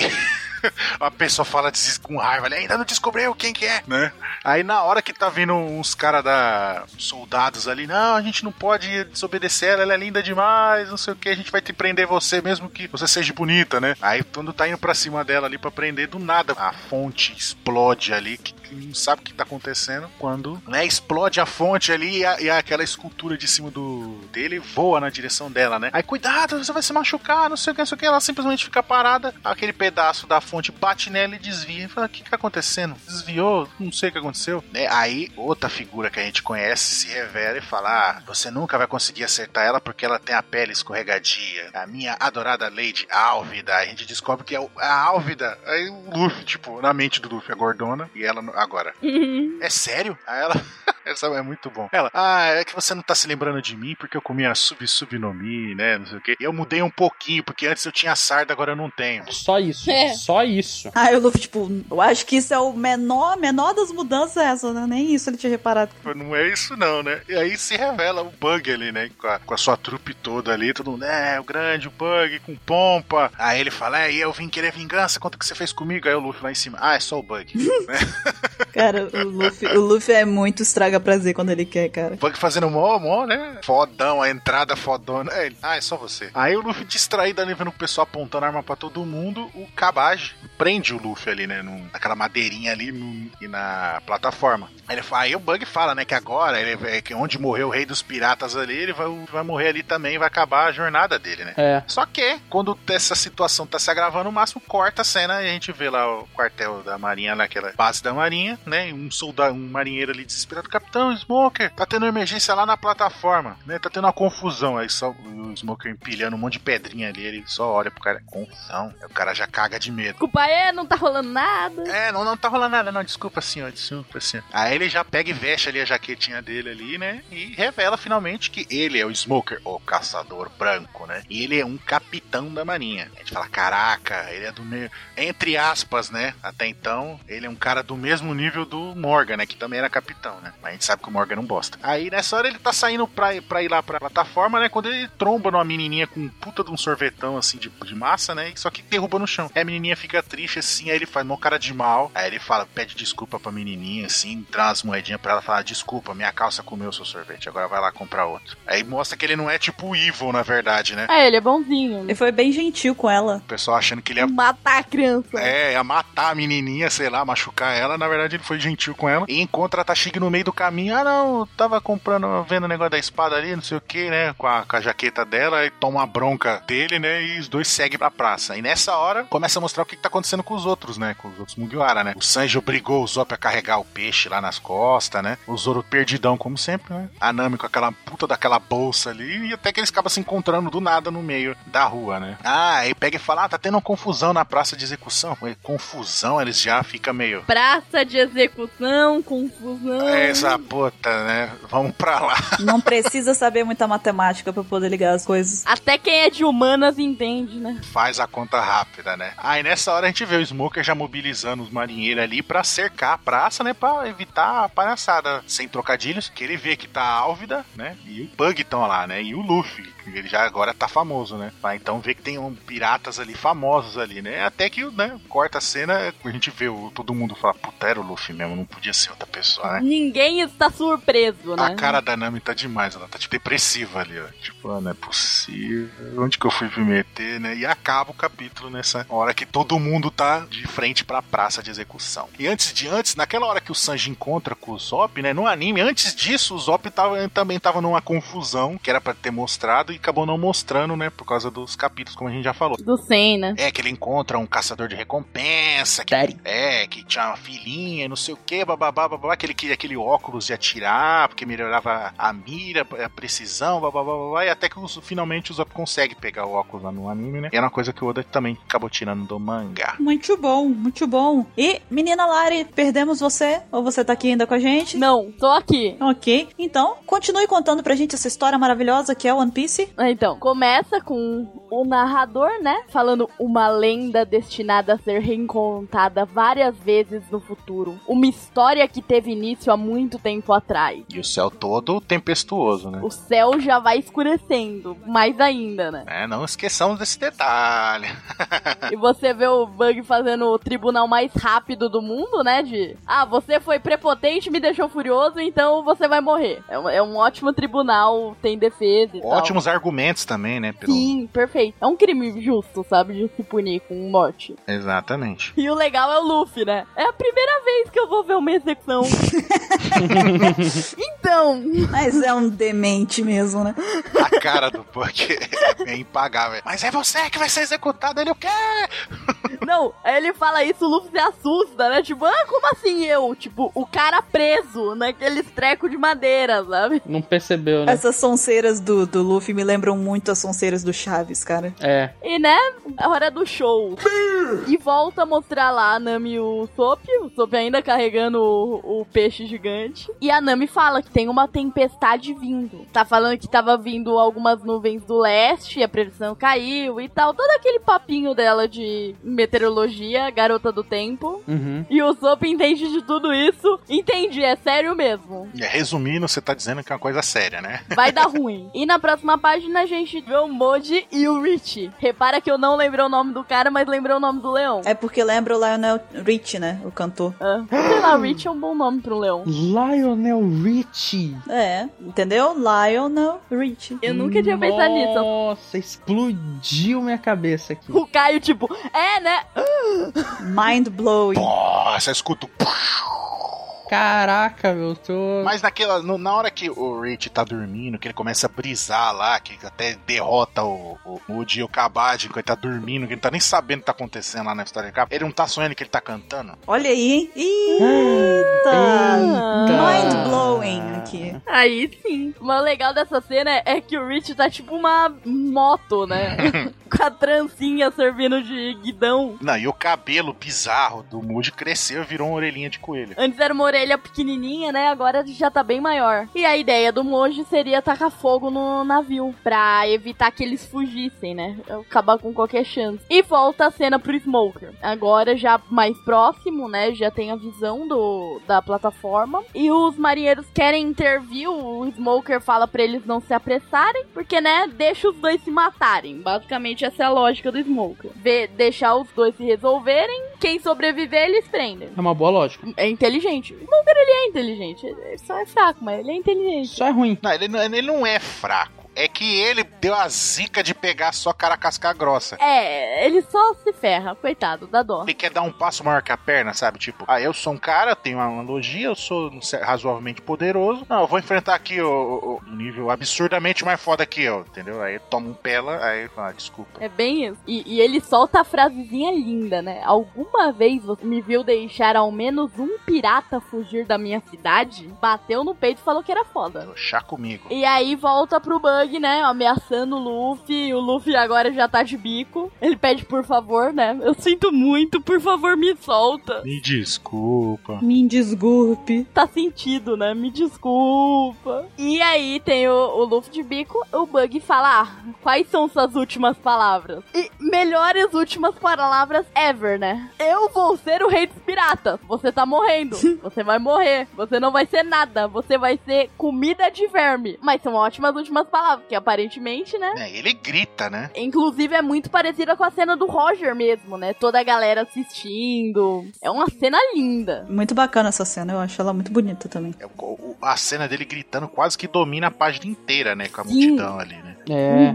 Quando o Luffy tá descendo a espada, você ouve. Não, o bug. Nossa, quando o Bug tá descendo a, esca A a escada. escada.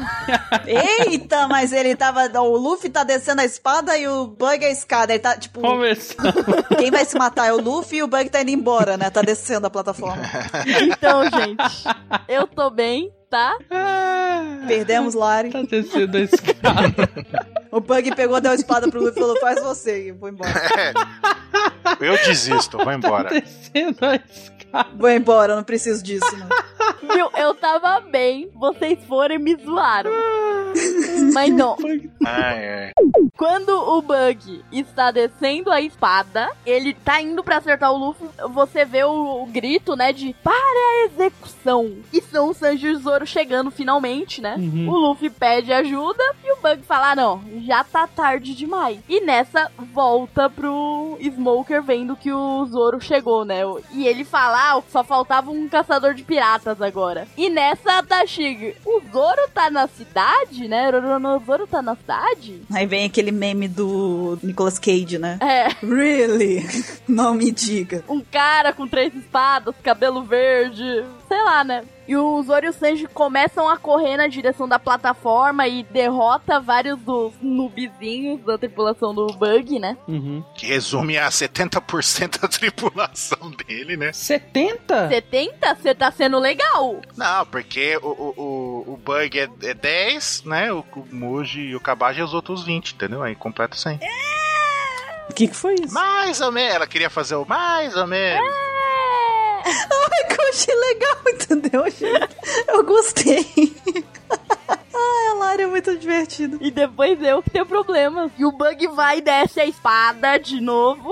Esse é o fim do, seus cap... do seu capitão, não é seu capitão. Dos seus capítulos, né? Eu entendi capítulos também.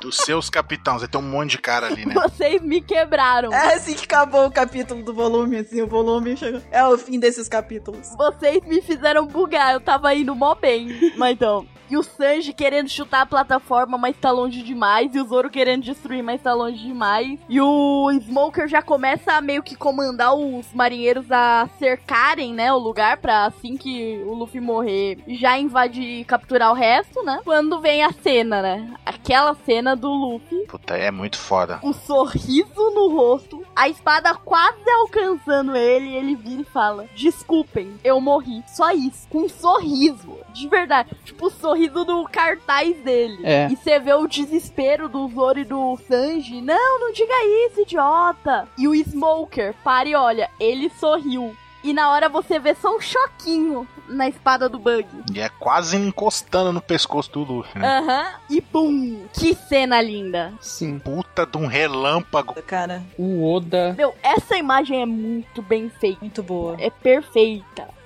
Enquadramento, sombra. Fotografia, figurino, tudo, cara. Maquiagem. Trilha sonora, maquiagem, cara, tudo. Valeu, Oscar. Nossa senhora, que que é isso? Você é louco. O ator coadjuvante também, meu Deus. Nossa. É Documentário estrangeiro, curta-metragem. Melhor adaptação de, de texto, tudo mais. Melhor roteiro adaptado. Roteiro adaptado, perfeito, cara. Melhor roteiro original também. Também, tudo. Roteiro adaptado é só o anime. é o anime, é o anime. Então, mas vale também, todas as cenas são bonitas. É. Aham. Tem original e tem adaptado, concorre pros dois. Aham. Tudo, maravilha. E, e você vê o bug todo torrado. Sem um dente. Aham. Sem o dente, tipo o Luffy agora, né? Foreshadowing. Foreshadowing. E eu acho legal a cena do, cap- do chapéu caindo certinho. Tipo, sem tá queimado nem nada, o Luffy só pegando. Haha, eu sobrevivi. Tipo, É. sorrisão de idiota mesmo. Tipo, ah, tá, nada aconteceu, eu só quase morri aqui só. É, Não, e, e detalhe, né? Tipo, depois que essa, acontece essa cena da puta desse relâmpago, raio, né? Trovão e destruição. A plataforma cai. E co- assim que a plataforma cai, mostra o bug pegando fogo ali, tudo lascado. Começa a pingar. Começa a pingar, pingar e começa uma chuva. a chuva. E, e tem a, a famosa pergunta: Ei, você acredita em Deus? O Sanji falando pro Zoro. Zoro delicado, né? Cala a boca que a gente tem que sair daqui. Só um detalhezinho, né? Que depois que o Luffy pega o chapéu, aí tá o bug queimado no chão e todo mundo do bando do bug boca aberto, né? É, cara, É. Inclusive o Mr. 27 tá ali também, fala, não é possível. sim. Tá ali ó, no cantinho. né? E eles saem e começam a correr, né?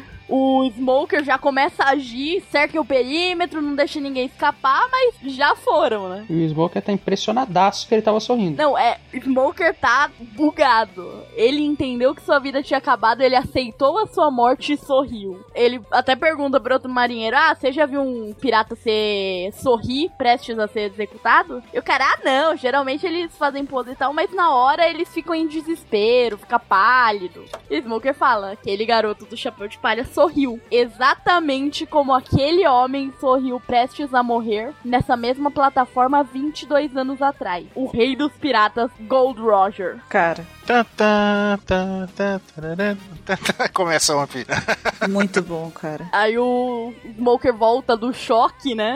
Uhum. Não foi literal, mas foi um choque. E ele vai atrás. E a chuva só aumentando, só aumentando. E os soldados, inclusive, dizem que eles estão tendo dificuldade porque a pólvora molhou. Então eles tiveram que voltar pra base pra recarregar. Tipo, é muita coincidência. Até o Smoker fala isso. Ah, será mesmo coincidência? Porque tudo tá dando errado, tudo. É, parece que até o próprio o céu está ajudando esse garoto. Sim, É. essa frase é muito boa. E você vê eles correndo, Luffy socando uns marinheiros qualquer e fugindo. E aí a gente já vai para o capítulo 100, que é especial. O Oda fez esse, esse capítulo aí trabalhado, né? Coisa linda. E ele já começa com uma cena muito maneira. Novamente, mais um momento, Oda desenha muito pouco. Mó preguiça. Existem coisas que não podem ser interrompidas. Os desejos mais profundos, os sonhos, o avanço dos tempos. Enquanto o homem buscar a liberdade com todas as suas habilidades, nenhuma dessas coisas será interrompida. Rei dos Piratas, Gold Roger. Essa é uma frase que já foi usada em muita teoria por aí, né? É. Ela diz muita coisa. Meu, mas essa cara do Dragon a primeira vez é muito bonita. É muito bem desenhada. É muito, muito foda. Ah, e, e uma curiosidade, né? Já que puxando pro anime, né? Que a gente tá vendo a We Are, né? Desde o, co- desde o começo da saga, né? Até agora. Uhum. Na hora que faz aquele pam, pam, pam, né? Vai mostrando o rosto dos vilões, né? Aí a gente vê a Álvida, a gente vê o Bug, o Arlong, o Don Krieg, né? Vai mostrando e, e- e a última, o último rosto misterioso que mostra é o do Dragon. Sim. A gente descobre, ah, então esse é, o, esse é aquele cara que tá na abertura. Aham. Então você já imagina, já, puta, esse cara é o próximo vilão, né? Já que tá seguindo a lógica. E o legal é, é o início do pai do ano, né? Apesar da gente não saber, o- um pirata nada mal. É, Uhum. é tá felizão. É, tipo, na- a- agora a gente sabe, né? Tipo, ah, então ele virou um pirata, né? Hum, nada mal. Pai do ano. Né? Porque ele poderia ter virado um marinheiro por causa da influência do Garp, né? É, podia ser pior, né? Ou podia ser um Zé Ninguém, né? Viver normal a vida dele na vila lá, uma pessoa comum. Não dava pra esperar muita coisa também. Deixaram o menino pra ser criado por bandido da montanha, queria o quê? Que fosse o quê? É, exato. Por isso que eu tô falando, pai do ano. Não cria o filho e ainda fica, é, pirata, né? Nada mal. Acho que ele tá feliz por ele ser um pirata. Uhum. Eu acho que ele tá satisfeito também. É. É, tá satisfeito, mas tipo, podia ser um revolucionário, né? E tal, eu sinto um pouquinho disso. É porque eu acho que não impede o Luffy de ser um revolucionário, sabe? Ser um pirata. Não, acho que não impediria ele, sabe? É, ser um pirata não impede, ser o Luffy talvez impede. Talvez, exatamente. É. né? Porque não é, não é o sonho dele, não é a vontade dele ser um revolucionário. Então. Aham. É. É uma coisa no, no, no próxima cena, que tem uma caveirinha ali, né? Cuspindo o tesouro, né? E tá com a cara de, de, sabe, de danadinha, assim, tipo, é, aprontei. Eu só não sei porque que eu tô olhando pra essa caveira, eu tô lembrando do Mr. 27. Só um comentário, né? ok. What? Cara, eu- me veio o episódio do Chaves na cabeça. Aquela do seu Madruga. Aham. Que o Chaves fala, seu Madruga, vão matar o senhor, que aparece ele olhando no espelho, assim, tem uma caveira. Foi isso que eu lembrei. Inclusive, essa capa é muito bonita, né? Essa ilustração de sim. Uhum. Muito, muito bom. E aí, já passando pra primeira página, real do capítulo, né? O Bug putaço, putaço, putaço, que o Luffy escapou. E ele já se organizando ali de, ok, a gente tem que sair daqui, que a marinha tá chegando, não sei o que, vamos embora. Mas o, o Luffy não vai conseguir fugir, porque o navio dele tá em cinzas, ele acha, né? Ele espera que esteja em cinzas, que o Moji tenha conseguido fazer. Ele vira um carro, cara, Maravilhoso. O bug vira um bug. é... Ah, muito bom. Cadê Casalbert? É Nossa, hein? Barabaracar! Daí, tanto o Bug quanto a Álvida usam seus poderes ali. O Bug pra virar um carrinho, um kart. Ele vira um kart, cara. Ele vira um kart e a, e a Álvida começa a deslizar pelo chão, Patinando, né? patinando, é pra poder eles chegarem lá no, no porto. É o bug bugado em forma de bug. É Pra eles poderem chegarem lá no porto, né? Só que no meio do caminho, eles encontram quem? Whiteout. E aparece ali o nosso querido, nosso mais bem sucedido marinheiro da história, né? Opa, Zé Fumacento. Como assim? Nossa. Zé Fumaça. Zé Fumaça e o Smoker, ele aparece e pega todo mundo ali, prende todo mundo, já pede pela motoca dele, que vamos e vemos, é muito melhor do que o kart do Bug, né? É de respeito. É, na próxima página ele já tá, inclusive, com eles todos já presos, né? Cara, o Bug, ele só, só isso pra que ele serve, né? Só pra ser preso, só pra se ferrar, pra sair perdendo. E vamos combinar, a gente usou o Smoker e tal, mas ele era bom. Sim. cara era bom. Ele ainda é, o problema é que, né, ele tenta apelar, não dá bem. Ele enfre- tenta enfrentar pessoas que são mais fortes do que ele, só isso. O cara embutia respeito. É, Embutia respeito. embutia Um respeito. Ele colocava respeito dentro dos outros, é isso que eu tô falando. É porque eu esqueci a palavra, Cuba. E pegava assim, pe- usava os punhos dele para enfiar o respeito goela abaixo. Ah, eu conheço um cara assim, chama Kaino. Só que ele embute o respeito no peito das pessoas.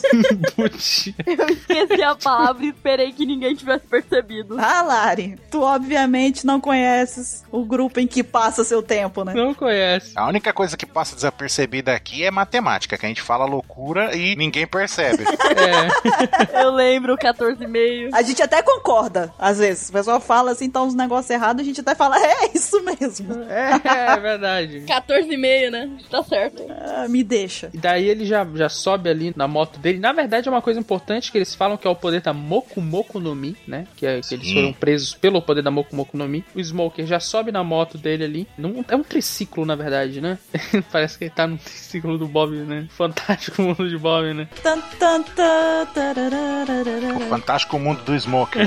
Por favor, alguém pegue a cena dele no anime e coloque a abertura.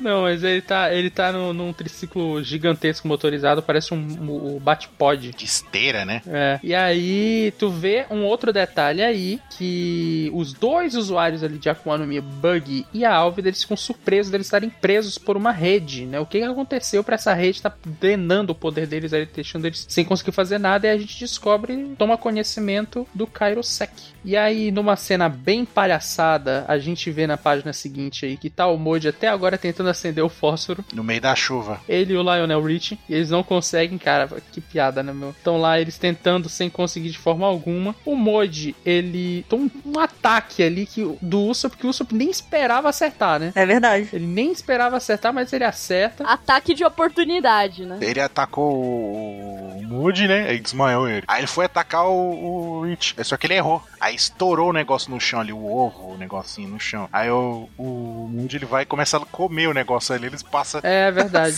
Eles passam, né, tipo, se aproveitando que ele se distraiu ali, né? Exatamente. E aí já corta já pro Zoro, pro Sanji, pro Luffy correndo ali da, da plataforma, né? Tentando chegar ao navio. Eles só comentam, né, que tá- a chuva tá ficando cada vez pior, né? E eles ficam na dúvida se a gente para pra lutar ou se com a galera que tá correndo atrás dele, né? Ou se segue adiante. O Sanji fala que não precisa porque eles têm que ir direto para pro navio. E acontece um encontro e um embate, né? Entre o Zoro e a Kuina. Não, na verdade é a Tashigi, né? A Cui não, o outro tá confundindo também. Tá lá ele, né, enfrentando ela. Ela- na verdade, ela aparece lá e troca golpes com ele. O Sanji fica putaço, usando a espada dele contra uma mulher. O Luffy, por algum motivo, prende ali o, o Sanji. E o, o Luffy s- usou um pouco da cabeça nesse momento, porque ele não bora embora. É porque a luta é do Zoro. Verdade, é um bom motivo. Isso é um negócio que o Luffy entende. É um bom motivo, é um bom motivo. Todo o resto ele não entende muito bem, não, mas que honra ele entende um pouco. E tá lá a galera, né? Cadê eles? Cadê eles? Que eles não chegam, as, as ondas estão ficando cada vez mais fortes. E quando tu passa a página, o Zoro já até derrotou. Ela tá totalmente rendida, né? Ele fala: Essa espada não sairá das minhas mãos, não importa o que aconteça. Ele tá falando da Wado Itmonde, né? O Zoro é o cara das frases de impacto. É. É obedece. Pra alguma coisa tem que servir, né? Eita, nossa, ok. É. Eita! Laris, tem alguma coisa que você queira desabafar? Caraca. Uma coisa te chateando? Não? Nanã, tá bem, tá bem. Tem alguma coisa me chateando, o Zoro. Mentira. Eu gosto do Zoro, tá, gente? Tô vendo. Imagina quem se desgosta, né? Tô vendo, tô vendo. Ó, detalhe, detalhe importante. Ela gosta do Shanks, tentou fazer parte do bando dele porque ele bebia muito e fazia festa. E o que, que o Zoro faz quando não tá dormindo e não tá lutando? Tá bebendo. Por isso ele rouba o saque que devia ser todo meu. Por isso que ela tem raiva do Zoro. É por isso, tá, tá explicado. Daí mostra, né? Ele rendeu completamente ela. A galera fica surpresa, né? Os marinheiros, tipo, meu Deus, a ta- Tenente Tashigi perdeu. O Zoro fala: Desculpa, eu tô com pressa, né? Estou indo embora. Tô indo embora. Ah, meu Deus. A marcha tá lá fora. Sabe qual é o nome disso, Caio? Oi. Revanche. Ok, tudo bem. Eu só preciso cortar mesmo. E aí, o, Pesado, pesado. Eu vou lembrar disso. a Tashigi fica putaça, né? Por que, que você não me machucou, né? Só porque eu sou uma mulher? Aí o discurso feminista foi até a tampa, né, na, na Tashiki. É. Se ao menos eu fosse um homem, né? Ela não entendeu que ele não queria lutar com ela e, e tomou por outro lado, né? É, É porque o Zoro só é babaca com todo mundo mesmo. é, exatamente. É. Ele não tá discriminando porque ela é mulher. Ele zoa todo mundo. O, o Zoro, ele é tão bacana que ele não discrimina nem quem ele trata mal. Não tem, não tem essa. Ele trata todo mundo mal igualmente, né? É. Exatamente. Eu vou te- não, não tem problema, eu vou tratar mal qualquer um mesmo, não tem. Não precisa Sem julgar raça, cor, credo. ter motivo, não precisa ter motivo. É. Ela realmente faz um discurso assim, ah, porque é horrível, você não sabe como é desejar todo dia ter nascido homem, não sei o quê. A mesma coisa que a Kuina falou. É, eu, eu não escolhi espadas porque gosto de brincar com elas. E aí o, o Zoro explode, né? Que o Zoro tava se segurando até aí, mas ele fala: Eu não aguento o fato de você existir. Como assim, né? O que que eu, o que que eu te fiz, né? What the fuck? O, o cara do nada começou a gritar. Nesse caso, a resposta é nasceu, né? É, ele explica, tenta explicar entre gritos, né? E berros que você é exatamente como uma amiga minha que morreu há muitos anos atrás. E aí ele fica acusando ela de copiar a amiga dele, né? Que é a Quina, Muito maduro, né? né? Muito lógico também. Você diz as mesmas coisas que ela, pare de imitá-la, sua cópia mal feita. E aí ela fala: Como você pode saber se não é ela que está me imitando? Então, olha o nível de discussão desses dois, cara. É o nível de absurdo, né? De quem tá falando um absurdo maior ali, porque. Não, e os caras da marinha, quanta imaturidade. É, o nível do absurdo, porque o Zoro acusa ela de copiar a amiga dele, tipo, ela nasceu daquele jeito, ele tá copiando ela, e ela tá brigando com ele do tipo, a sua amiga que já morreu está me copiando, tipo, não tem, não tem sentido, entendeu? É, Aham. É conversa de maluco com gente esquisita, sabe? é, Não, não, ó. O assunto começou que ela achou que o Zoro tava humilhando ela por ela ser mulher. Ela se ofendeu, ok? É. Aí o Zoro falou: não, não tem nada a ver, você parece que a amiga minha que morreu. Aí começa a brisar já. Você tá copiando ela? Aí ela falou: eu não tô copiando nada, ela que tá me copiando. Aí os dois começam a discutir um bagulho que não tem cabimento, né, Nil? é, não faz nenhum sentido, cara. O a- a- assunto mudou. Tá- Parece a gente aqui gravando cast, né? A gente começa a falar loucura, muda de assunto. Olha aqui. Precisamente. Pokémon, né? Exato. Aí a gente já muda a cena novamente. Tá o Smoker. Percival. Percival. A gente troca a cena e tá o Smoker paradão lá na frente, só esperando Luffy do Chapéu de Palha, né? E o Luffy aparece, quem é você? Aí ele se apresenta ali pra fazer uma ceninha, né? Como se fosse grandes coisas. Meu nome é Smoker, sou um capitão da marinha. Uou! Meu nome é Smoker, o cara mais rápido do mundo, vivo. Meu nome é Barry Allen. Não. E aí ele tenta atacar o Luffy, né? Ele consegue. Você não vai fugir de mim. O Luffy não tinha conhecimento de como funciona um, De logia, né? um logia, então é a primeira vez que a gente até vê esse tipo de coisa acontecendo, né? E o Luffy fica, meu Deus, o que é isso, né? Outro monstro grita o Sanji, né? Ele- como se fosse assim. a- é, O Sanji também tem um pouco disso, né? De tipo, Akumazumi são coisas de monstros, são pessoas monstruosas e tal. E ele dá um chute no Smoker, ele percebe que o Smoker só precisa virar, né? Fumaça e é isso aí, tranquilo. E o Smoker tem um momento meio um pouquinho badass, né? Que ele fala, não interessa por fracotes pro Sanji. Aham. Olha aí, cara. Daí ele usa o White Blow lá pra atacar o Sanji sem sair voando. Sabe o que, que seria legal? Se atualmente o Sandy virasse pro, pro Smoker e falasse isso. Não me interessa por fraco. Nossa, seria bom. Devolvia Essa frase pra pode, ele. pode ser repetida, né? Aí aparecia aquela turminha da quinta série no fundo. Uh, Uou! Orra, orra, orra. eu não deixava, hein? Xingou a mãe, hein? É, xingou a mãe. Aí a gente começa a ver uma luta, né? Entre o Luffy tentando acertar o Smoker sem entender como é que funciona esse mecanismo, como, por, com- por que, que ele tá virando fumaça, né? E a gente vê que todo o golpe do Luffy é inútil contra o Smoker. Ele tenta, tenta, tenta e ele não consegue acertar. E o Smoker fala: Você ainda vale 30 milhões, meu amigo? Calma lá, né? E o Luffy é completamente derrotado pelo Smoker nessa cena aí. Luffy tá com a cara no asfalto. Né? E o Smoker fala sua maré de sorte parece ter chegado ao fim. Cheio das frases de efeito, né? Cheio. É, olha só. Mas alguém. Só que nessa ele errou. Nessa ele errou. Porque alguém chega e fala assim: pra mim, não parece não. Nossa, aí vem a quinta série de novo, a turminha, todo mundo Né? lá atrás. Oh!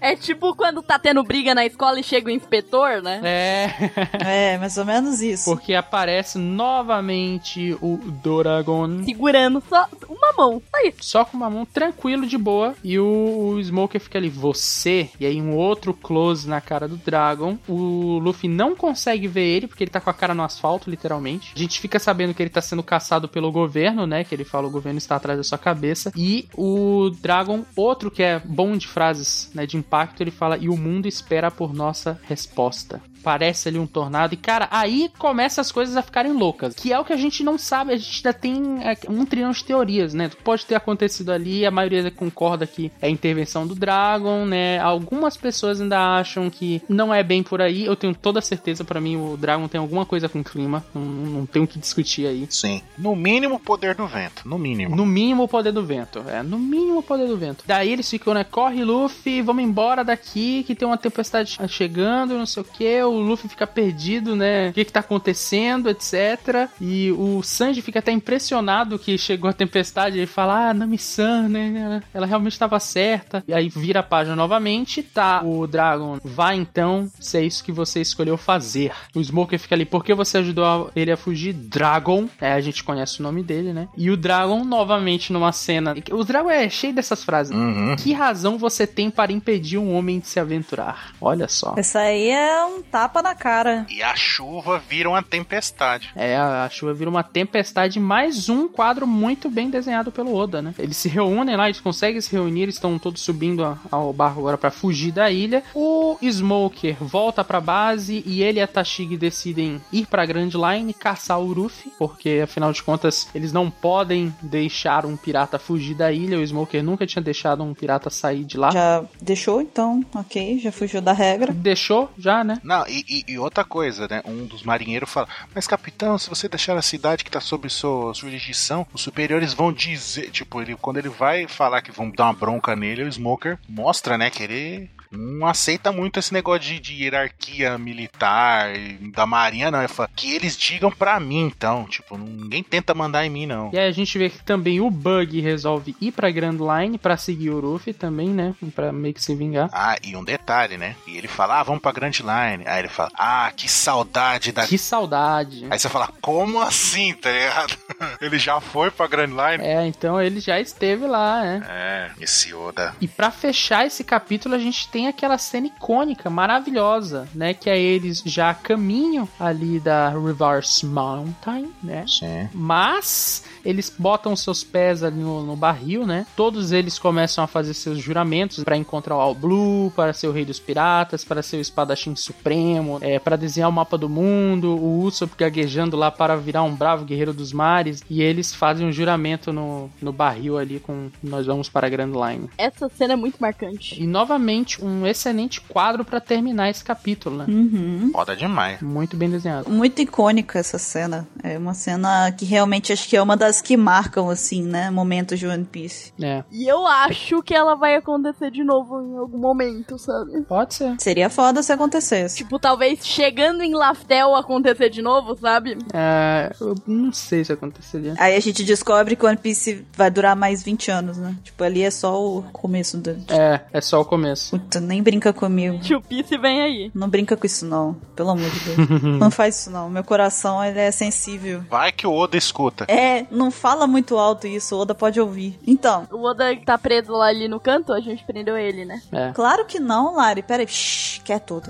Então, Aprendeu com a Paloma, Bru? a convivência, né? Aquela, você sabe como é que é. A gente pega um pouco dos hábitos, né? Do cônjuge. Enfim, no capítulo 101, o Reverse Mountain, ou Montanha Reversa, como vocês quiserem chamá-la, a gente vê lá o Luffy dizendo que eles perderam de vista aquela luz que eles estavam, né? é, vendo. E aí a Nami diz que é pra fica de boas, relaxa, cola em mim que é sucesso, porque eu sei o caminho, né? E aí ela pega e fala, aliás, afinal de contas, uma coisinha só, enfim, é, detalhe, você devia sair da, daí, né, onde você tá, que o Luffy tá lá na cabeça do Mary, no meio da tempestade. Pendurado. E a preocupação do Luffy é que ele tá achando que ela vai tomar o lugar dele. Ela pega e fala, não, de jeito nenhum você não vai tomar meu lugar, esse é meu lugar, escolhe o seu. Não é seu. E ela, tipo, o quê, sabe? E o quê? É o quê? Ela fala, é o quê, rapaz? É. Então, que afunde, né? Ela deve ter pensado, então que afunde, que você caia no mar. Morra. Não preciso de capitão. E aí a Nami abre um mapa na mesa e aí ela explica. Isso é importante, essa parte desse capítulo é muito importante porque a gente começa a ter informações muito, muito, muito essenciais a respeito da geografia de One Piece. Uhum. Sim. A gente tem ali é, a Nami explicando a entrada, né? Que a entrada da Grand Line é, na verdade, uma montanha. E ela fala, né, que essa luz que eles estavam vendo estava apontando é, pra montanha reversa, né? Que fica na Red Line, conhecido também como o continente da Terra Vermelha. E aí a Nami pega e mostra, ainda no mapa, um canal e diz que é por ali que eles vão ir. E o pessoal fica meio tipo.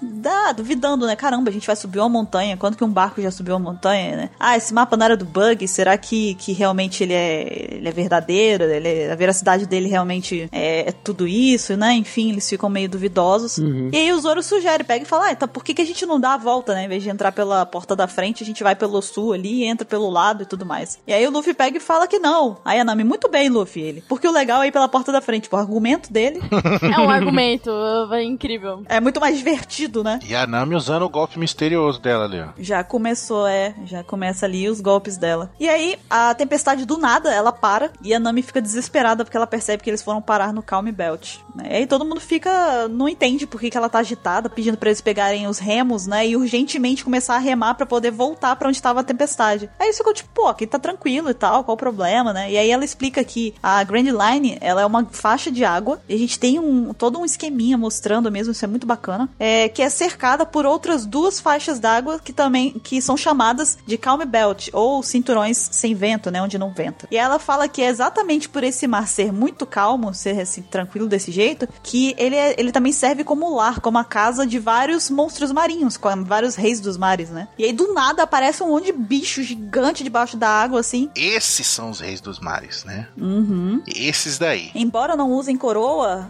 acreditem, né? Enfim. é, e surge exatamente um rei do mar embaixo do Mary, né? Que lança o Mary, pra- levanta o Mary pro alto e aí ele espirra e arremessa o navio pra longe, em direção à tempestade de novo. Aí o Sop vai caindo assim, pra- direto na, na boca, assim, de um, de um monstro marinho, de um, sa- um rei do mar, né? Parecido com um sapo tal, mas o Luffy salva ele e fica tudo bem. E aí a Nami, ela compreende ela, é como que funciona a montanha reversa. E aí ela fala que todas as correntes marítimas mais fortes dos quatro oceanos passam pelas entradas da montanha e elas se encontram lá no topo. E lá em cima, todas elas juntas, unidas em uma só, descem por uma única faixa que leva até a Grand Line. E aí ela explica também que a montanha reversa é uma ilha de inverno. Isso é muito interessante, né? Ela fala que é uma ilha de inverno. Isso é uma coisa que eu acho que pouca gente sabe, pouca gente lembra, né? E que por isso a corrente marítima tende a circular da superfície para o fundo. E aí por isso, se eles não conseguirem entrar de primeira no canal, o navio vai bater de frente com a montanha e vai se espatifar todinho. Eu, eu já aprendi isso. A água fria vai vir na direção da água quente e tal. Ou algo assim. Não lembro mais. Aprendeu e não É, eu eu percebi como que aprendeu, pô. percebi. Aprendeu ali, mas não foi tanto, né? A gente percebe que talvez não foi tanto assim. É.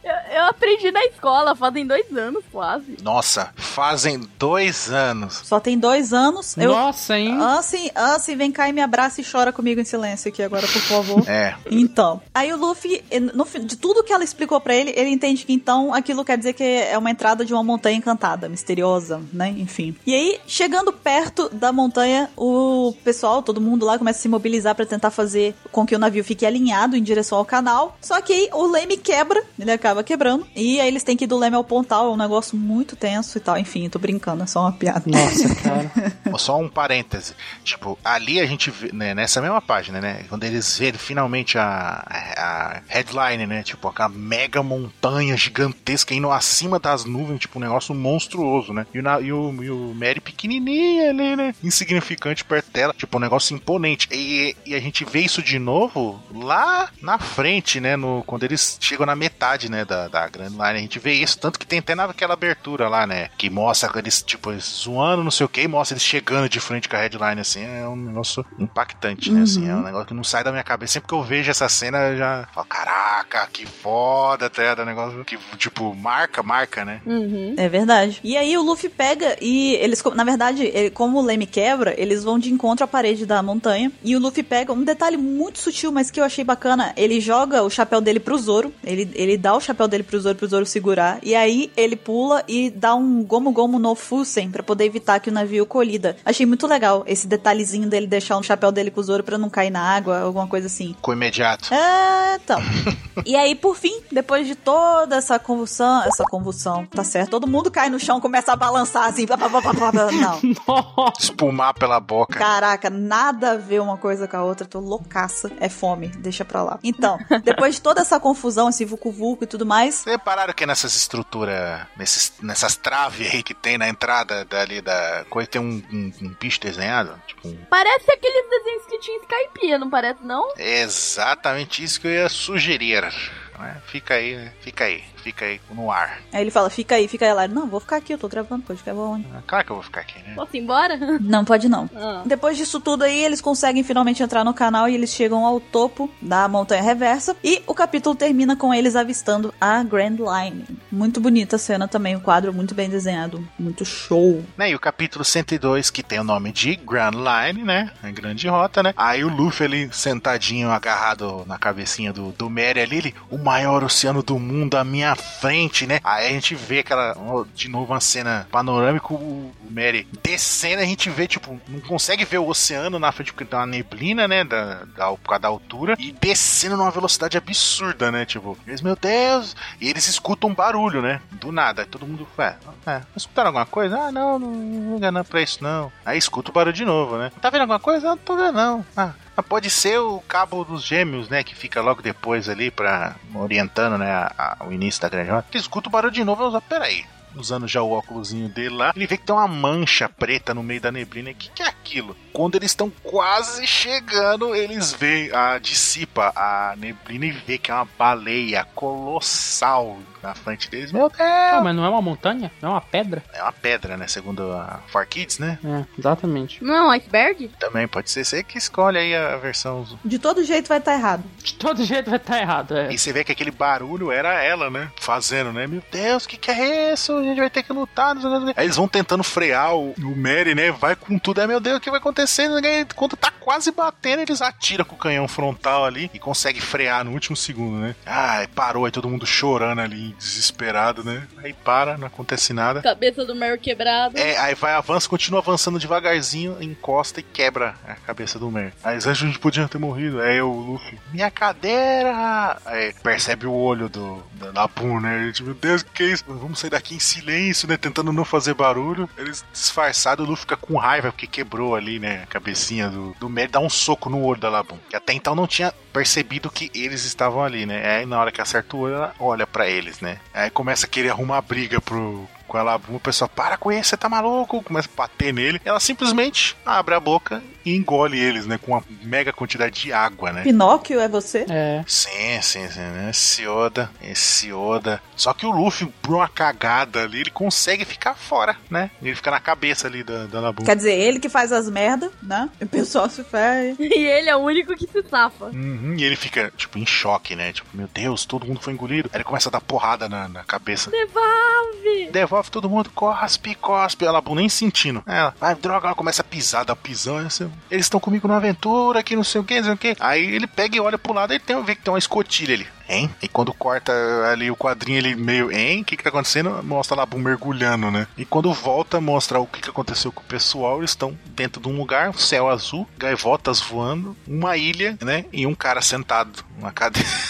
sentado na cadeira ali e tudo, e de repente aparece uma lula gigante que toma um mega tirambaço lá com as, com as lanças, tudo, né? Que foi atirado por esse cara que tava sentadinho ali e tudo, né? Até que volta pro Luffy, né? A gente vê o Luffy andando numa galeria de túneis, né? Metal, sistema de iluminação. O que, que tá acontecendo, né? Ele, ah, aí, esse, aí, mo- aí de dentro da casinha ali sai um cara todo misterioso, né? Quem será esse cara? A gente vai descobrir no próximo capítulo do mangá. Sim, e. Então, aí você vê um cara, o Sanji aponta uma "Ah, flor! Não, porque o cara tem um, um cabelo, no mínimo, peculiar, né?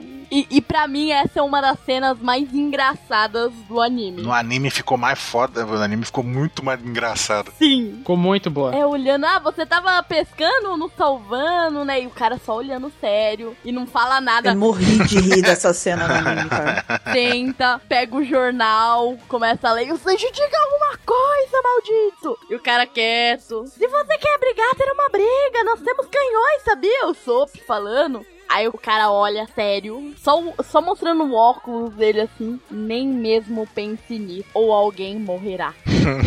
Aí o Sanji vira. E quem você acha que vai morrer? Eu. É muito bom, cara. Cara, a revolta de todo mundo é muito boa no anime. Daí, daí o Zoro. Essa cena é muito boa, que o Zoro fala assim: calma, calma, deixa eu tentar resolver ele. Senhor, aí, aí o cara fala: você não vai se apresentar? Ele, ah, senhor, eu sou Ororona. Aí o cara começa: Crocus, eu tenho sangue do tipo tal, não sei o que, blá blá blá. Aí o Zoro começa a se apresentar, ele entra no meio: não, meu nome é Crocus, eu tenho sangue AB. Ignora, né? É muito, muito bom. Ele fala, eu vou matar esse cara agora. É muito amor pelo Grogu. Então, é, e ele fala que é o resort dele, né? Uhum. E ele fala, pô, a gente foi engolido pela baleia, né? Não é culpa dele. E o Crocs aponta a saída no céu. Uma porta aparentemente flutuando no céu. Você tá me dizendo que isso aí é o cenário do filme O Show de Turma? Exatamente. É, é, é, é exato. Não, ela não está dizendo isso. Ah, tudo bem, me enganei então de novo na história.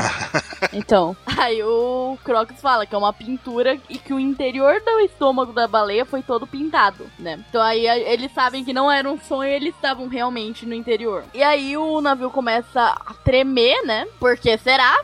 E o Crocs fala, ah, começou a bater a cabeça contra a a Red Line. Uhum. E também avisa que se o navio ficar muito tempo, ele vai ser dissolvido. Aí, quando ele fala isso sobre bater a cabeça na Red Line, a Nami fala que notou mesmo as cicatrizes que ela tá sofrendo. E ela percebe, ela- ela acha, na verdade, né? Ah, esse é o plano do velho, ele tá tentando matar a baleia por dentro. Eu sou, nossa, que horrível, né? E o, e o Zoro nem aí, né? Ah, vamos sair daqui. É. E o Sanji também, né? Ah, não tenho nada contra a baleia, mas ah, não é responsabilidade minha, vamos embora.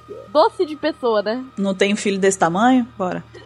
tipo isso. Eu- Eu acho que seria meio difícil ter um filho desse tamanho. Não desafio, Torrime tá aí, pra provar o contrário. Não, não, mas aquele nível é outro. Mas se aquilo é possível, né? Vamos. Então, e voltando pro Luffy, né? Quicando pelos corredores, literalmente. Ele encontra duas pessoas que aparentemente estão infiltradas e procurando o estômago da baleia, onde estaria o resto, né? E eles são identificados como Homem Misterioso Mr. 9, Mr. 9 e Mulher Misteriosa Miss Wednesday. uhum. E aparentemente eles estão caçando a baleia pela comida. Quem é que necessitaria de tanta comida, ninguém sabe, né? Porque nem o Luffy conseguiria comer tudo isso. Olha, não me fale isso. Você subestima a fome de Luffy. É. Junto o Luffy e a Buru, Não, não, não. O Luffy não consegue comer tudo isso. Porque a gente viu, né, recentemente no mangá, que ele chegou a um limite que ele não conseguia comer mais. É.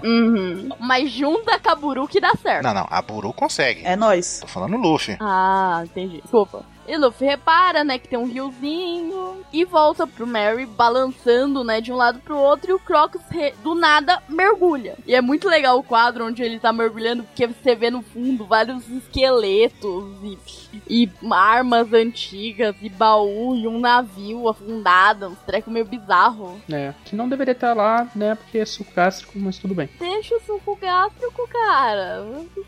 Deixa ele ser lerdo. Né? Mas então, e pô, isso aí provavelmente era de gigante, se você for ver o tamanho. É. E o, eles começam a remar em direção da saída, né? Quando aparecem os dois, o Mr. Nine e a Mr. Wednesday.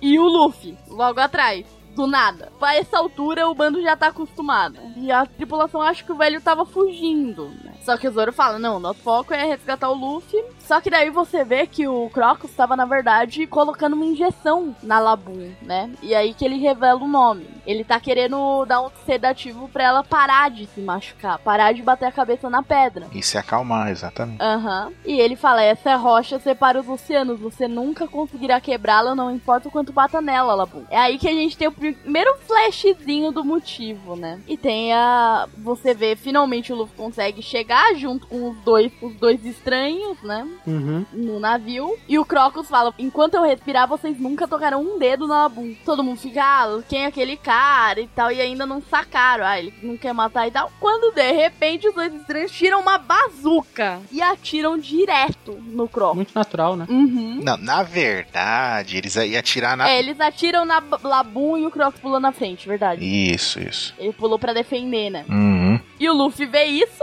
primeira coisa que ele faz, pum! Dá dois socos e derruba os dois. Eu fiz isso porque senti que eu devia. E detalhe, o dedinho deles ali, ó, sabe, levantado pra cima, sabe? Tipo, eu sou chique, tem que tomar chá com o dedinho pra cima, tipo isso. Aham, boa. E o Crocs começa a explicar que é uma espécie chamada baleia ilha que só pode ser encontrada no West Blue. E são as maiores baleias do mundo. O nome dela era Labum e, e falando que os dois bandidos queriam a carne dela, porque se capturar ela teria carne suficiente pra alimentar a vila toda por dois ou três anos. Mas que ele não vai deixar que isso aconteça, que tem uma razão pra ela bater na Red Line. E por que que ela encara a montanha reversa e tudo mais.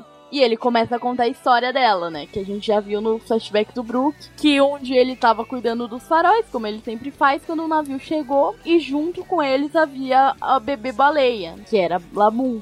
Laboom. E aparentemente a Laboon viajou com eles pelo West Blue, mas devido às suas próximas aventuras, eles tentaram deixá-lo pra trás. E as baleias ilhas geralmente ficam em bando. Mas a Ba- Laboon reconhecia os piratas como bando dela, né? Eles ficaram aqui por muitos meses enquanto consertavam seus navios, seu navio. Então eu pude conhecê-los muito bem, ele fala. E diz que no dia que o- eles foram embora, o capitão veio e perguntou pro Croc se ele poderia cuidar dela por dois ou três anos até que a gente volte. Assim que tivermos dado a volta ao mundo, voltaremos pra buscá-la. A Labu entendeu que eles, o que eles queriam e está aqui comigo desde então. E aí a Nami pergunta, né? Ah, por isso que ele continua gritando e batendo sua cabeça na rocha? Aí o Croc fala, isso foi mais ou menos 50 anos atrás, né? E naquela época a gente não sabia nada. E ele fala que ela ainda acredita que os amigos dela voltarão vivos. E nessa hora ela dá o grito, né? Mostra a cena dela de novo na boca da Reverse Mountain dando um. Uó! É, Eu não sei imitar, deu pra perceber. desculpa. Vai virar vírgula sonora. Faz melhor! Aí ele vai e coloca o áudio. Aí ele faz melhor. Faz melhor! Eu não, nem me arrisco. Daí, ó, no próximo capítulo já, o nesse logo no começo desse capítulo tem algo interessante que o Luffy ele chama o Crocus pra ser o médico do navio, porque o Crocus fala que é médico, né? E o Luffy acaba chamando ele, claro que não rola, né? Afinal de contas o, o Crocus não é um Mugiwara, tal qual o Caesar, né? Mas enfim, o Crocus acaba explicando por que que ele tá dentro da Laboon ali, que ele precisa estar dentro pra poder tratar melhor dela e tudo mais. Também fala que ele não tem mais energia pra se aventurar em, eh, com, com jovens, então por isso que ele não pode ir e tal. E acaba que eles conseguem sair da Laboon, né? O Crocus abre espaço pra eles passarem, né? Abre o portão lá que tem na lateral. E eles ficam todos felizes, mas eles resolvem só pegar o Wednesday lá e o Mr. Nine e jogar fora. Eles só jogam eles do navio assim como se fosse lixo. Não, não, joga esses dois aí que não tem importância. É, acaba que a Wednesday e o Mr. Nine, eles vão embora nadando, completamente loucos eles. No anime essa cena é muito engraçada, eles saírem tipo no meio do mar assim nadando, mas eles citam fazer parte de uma organização e isso vai se mostrar muito importante logo logo, né? Eles também prometem voltar pra pegar a Labum, pra pegar a carne da Labum, né? E uma coisa muito importante que acontece deles, é, deles aparecerem logo aí agora é que a Wednesday ela deixa cair um log post. Pam, pam, pam. Que a gente não sabe o que é um log post, né? A gente só acha que é um, sei lá, um reloginho ali, não sei. É aqueles reloginhos que tinha chiclete. É, exatamente. Luffy vai, pega, olha, né? É, e é ok. Brilhante, vou guardar. É tipo pombo, veio lá. É, daí Tipo pombo. Imagina a Lari passeando numa praça, ver um pombo e falar que bonito, vou guardar. Tem um monte de pombo na casa dela, é isso? Não, você sabe que o vizinho daqui cria pombo, né? Mas esse não é o caso, mas ele. Pombo pega coisa brilhante. Tem algum pássaro que pega coisa brilhante, sei lá. Ah, já não é mais pombo. Aí já mudou, já. É igual o negócio que ela aprendeu lá. Já aprendi, eu acho. É, eu tô vendo que ela aprende muita coisa. Tô vendo, tô vendo. Eu não falei que eu aprendi, eu falei que é conhecimento comum. Que não sabe também, exatamente, né? É, tô vendo conhecimento comum, não sei. Continuem, já tá longo, vamos lá. E aí a gente chega num, num diálogo assim que vai ligar em um flashback que eles estão se perguntando se os piratas que abandonaram a Labum, eles realmente vão voltar, né? O que aconteceu? E o Sanji ele fala numa maneira meio pessimista, na verdade, mais pra realista, né? Tipo, faça a matemática, né, cara? Já faz 50 anos. Meu, 50 anos. né? Eles morreram, não tem como. E o Crocus, ele endossa isso falando. Na verdade, ele contesta um pouco falando que eles não morreram. Que na verdade, ele sabe por uma fonte confiável que eles abandonaram a Grand Line e eles esqueceram ela bom lá, só deixaram ela lá. Todo mundo fica em revolta, né? Com isso, o Usopp fica muito revoltado. Mas é, o que se extrai disso principalmente é um discurso que ele faz muito forte até o Crocus. Ele fala que o terror da Grand Line escraviza aqueles de coração fraco. Essa é uma boa frase, né? É uma boa frase. É Uma excelente frase. E o Crocus disse que já contou tudo isso pra Labum, que eles fugiram, que eles só abandonaram ela, mas que a Labum se recusa a aceitar, né? E ela é muito fofinha nesse momento, né? Ela não, ela não aceita isso, não aceita que eles fugiram. E começa um flashback aí, né? O Crocus contando tudo pra ela, ele tenta, conta uma vez, conta duas, e ela só grita, grita, grita, grita, grita, né? E se recusa a ouvir. E no final,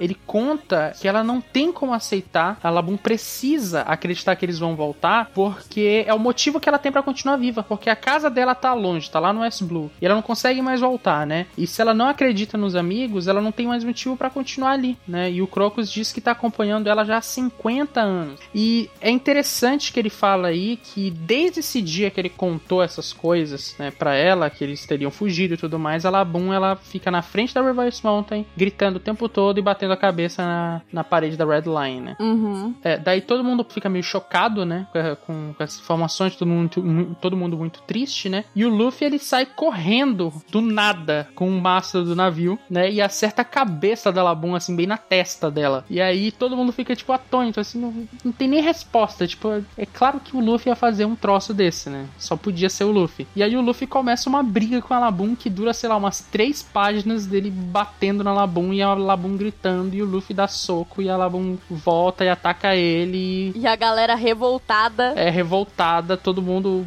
o resto do bando tá em desespero, tipo, o que, que diabos ele tá fazendo, né, cara? Ele não bate com o mastro, né? Nela? Ele bate com o mastro, é, ele, ele bate.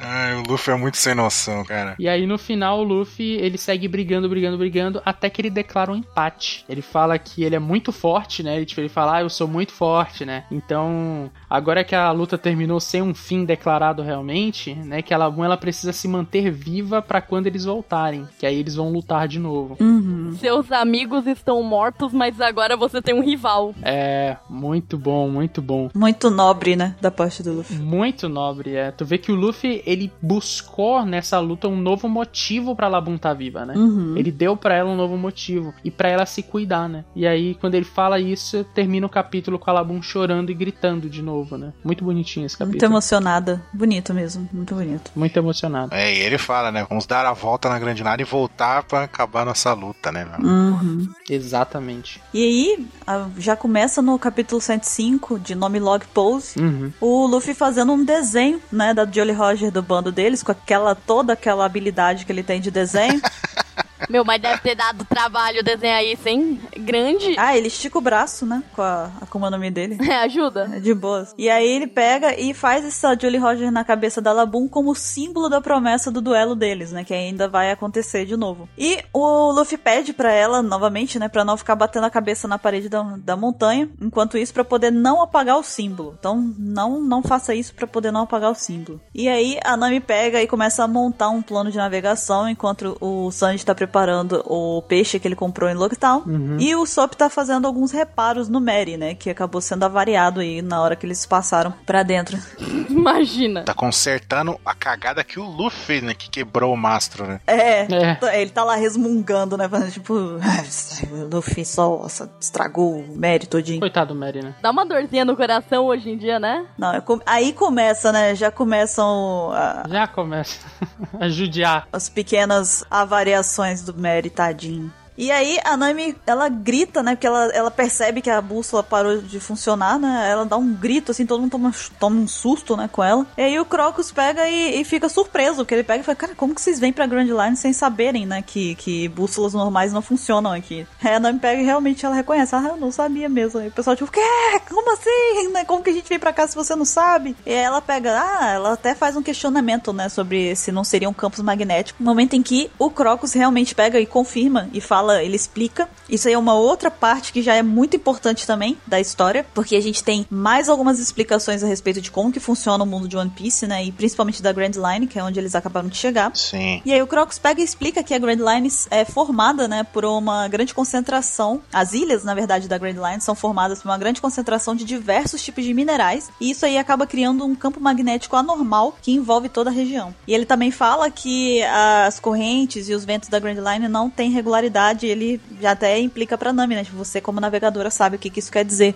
E aí ele pega e fala pra eles que eh, pra navegar na Grand Line eles precisam de um log pose que funciona mais ou menos como uma bússola, né? Seria uma bússola especial que consegue registrar os campos magnéticos. E aí o Luffy pega e fala enquanto ele tá sentado na mesa lá, ele pega e fala: "Ah, é uma bússola com um formato estranho", e mostra uma que ele tem assim, né? Tipo essa aqui. e ele é, é, é, mais ou menos isso. Aí a Nami fala, ah, tudo bem, só um minuto mais um. Deixa eu só tirar uma dúvida aqui. O que, que você tá fazendo? É dar uma porrada no Luffy. Que- Por que, que você não me falou que você tinha isso o tempo todo? O, Lu- o Luffy achou provavelmente que era um brinde, né, de... É, o Crocus continua, né? Como se nada tivesse acontecido. Continua explicando lá que as ilhas da Grand Line têm campos magnéticos interligados em uma ordem desconhecida e que por causa disso, né? O Lockpose memoriza o campo magnético que interage entre as duas ilhas e aí ele cria uma rota entre elas. Muito bacana isso daí. A gente começa a ter uma explicação muito legal de como que funciona. Bem interessante. Sim. E aí ele diz também que nesses mares, né, que tem uma localização muito difícil, a única indicação que é confiável é o registro magnético do log pose. Então, bússola é, é completamente inútil lá. E no início, né, dá pra escolher um dos sete campos magnéticos que saem da montanha reversa. Então, são vários caminhos que tem dentro da Grand Line. E aí, cada um desses campos magnéticos vai pra uma ilha e vai formando rotas diferentes, só que independente da escolha, esse magnetismo vai se atraindo de forma que todas elas, né, todas essas rotas se unem em uma única rota que leva pra última ilha, que é chamada Laftel, né, a lendária ilha, né, que é onde somente o rei dos piratas e o seu bando foi. Sim. E aí o Sop pega e pergunta, né? Ah, tá lá que tá o One Piece, né? O Crocs fala, eu não sei,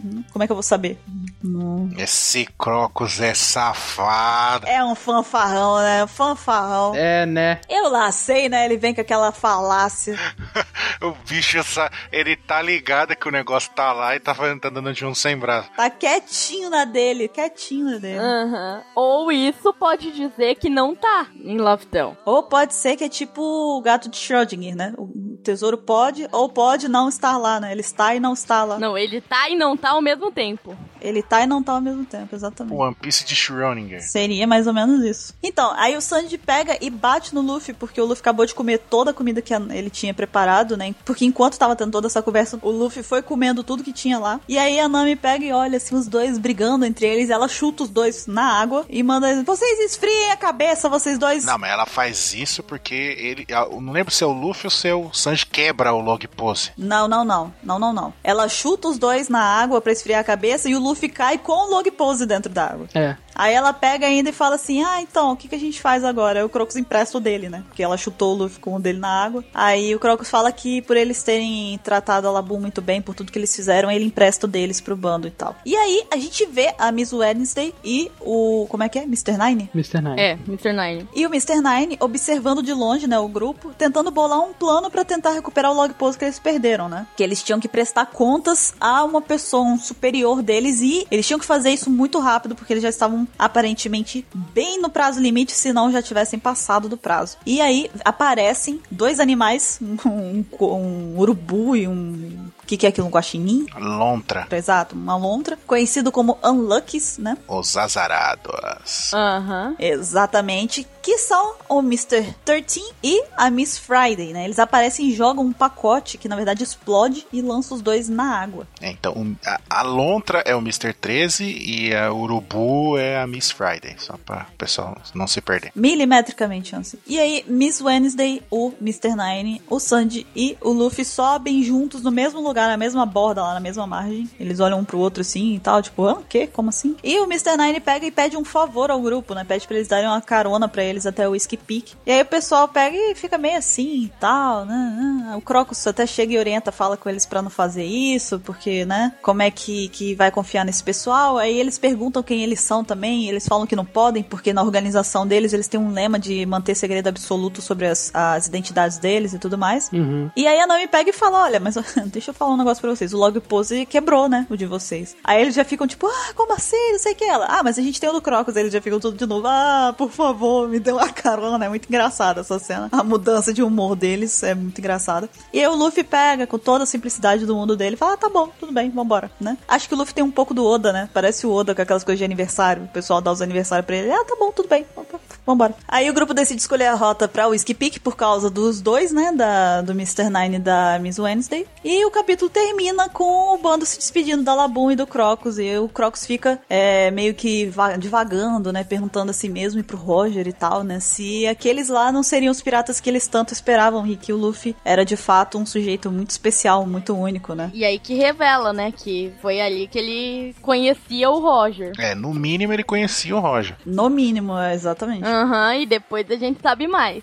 Exatamente. E aí, em seguida, na verdade, né, nós vamos deixar o que acontece pra um próximo Apex Cash, porque a gente falou, ó, a gente falou pra caramba aí nesse Apex Cash. Esse tá gigante. Mas é sempre muito bom relembrar essa saga de One Piece, a gente vê aí muita coisa que acaba que a gente esquece e tudo mais. E Lockdown é espetacular, né? É espetacular, cara. Esse- essas, esses arcos de, de transição, essas partes de One Piece, como o Caio falou, são geniais, tem muita coisa. É. É muita informação, é muito foda. muita informação mesmo, e muita coisa importante. Então até vale essa esse remember, né, essa recapitulação. Pois então, vamos ficando por aqui e agora é a vez de vocês, ouvintes do Apex Cash, mandarem e-mails pra gente, comentarem aí, falarem o que, que vocês lembram aí dessas sagas, o que, que vocês mais gostam, o que, que a gente deixou passar. Participem, mandem e-mail e nós vamos ficando por aqui, mas semana que vem a gente tá de volta num próximo Apex Cash. Até lá! Tchau! Falou, gente. Até mais. Falou, tchau.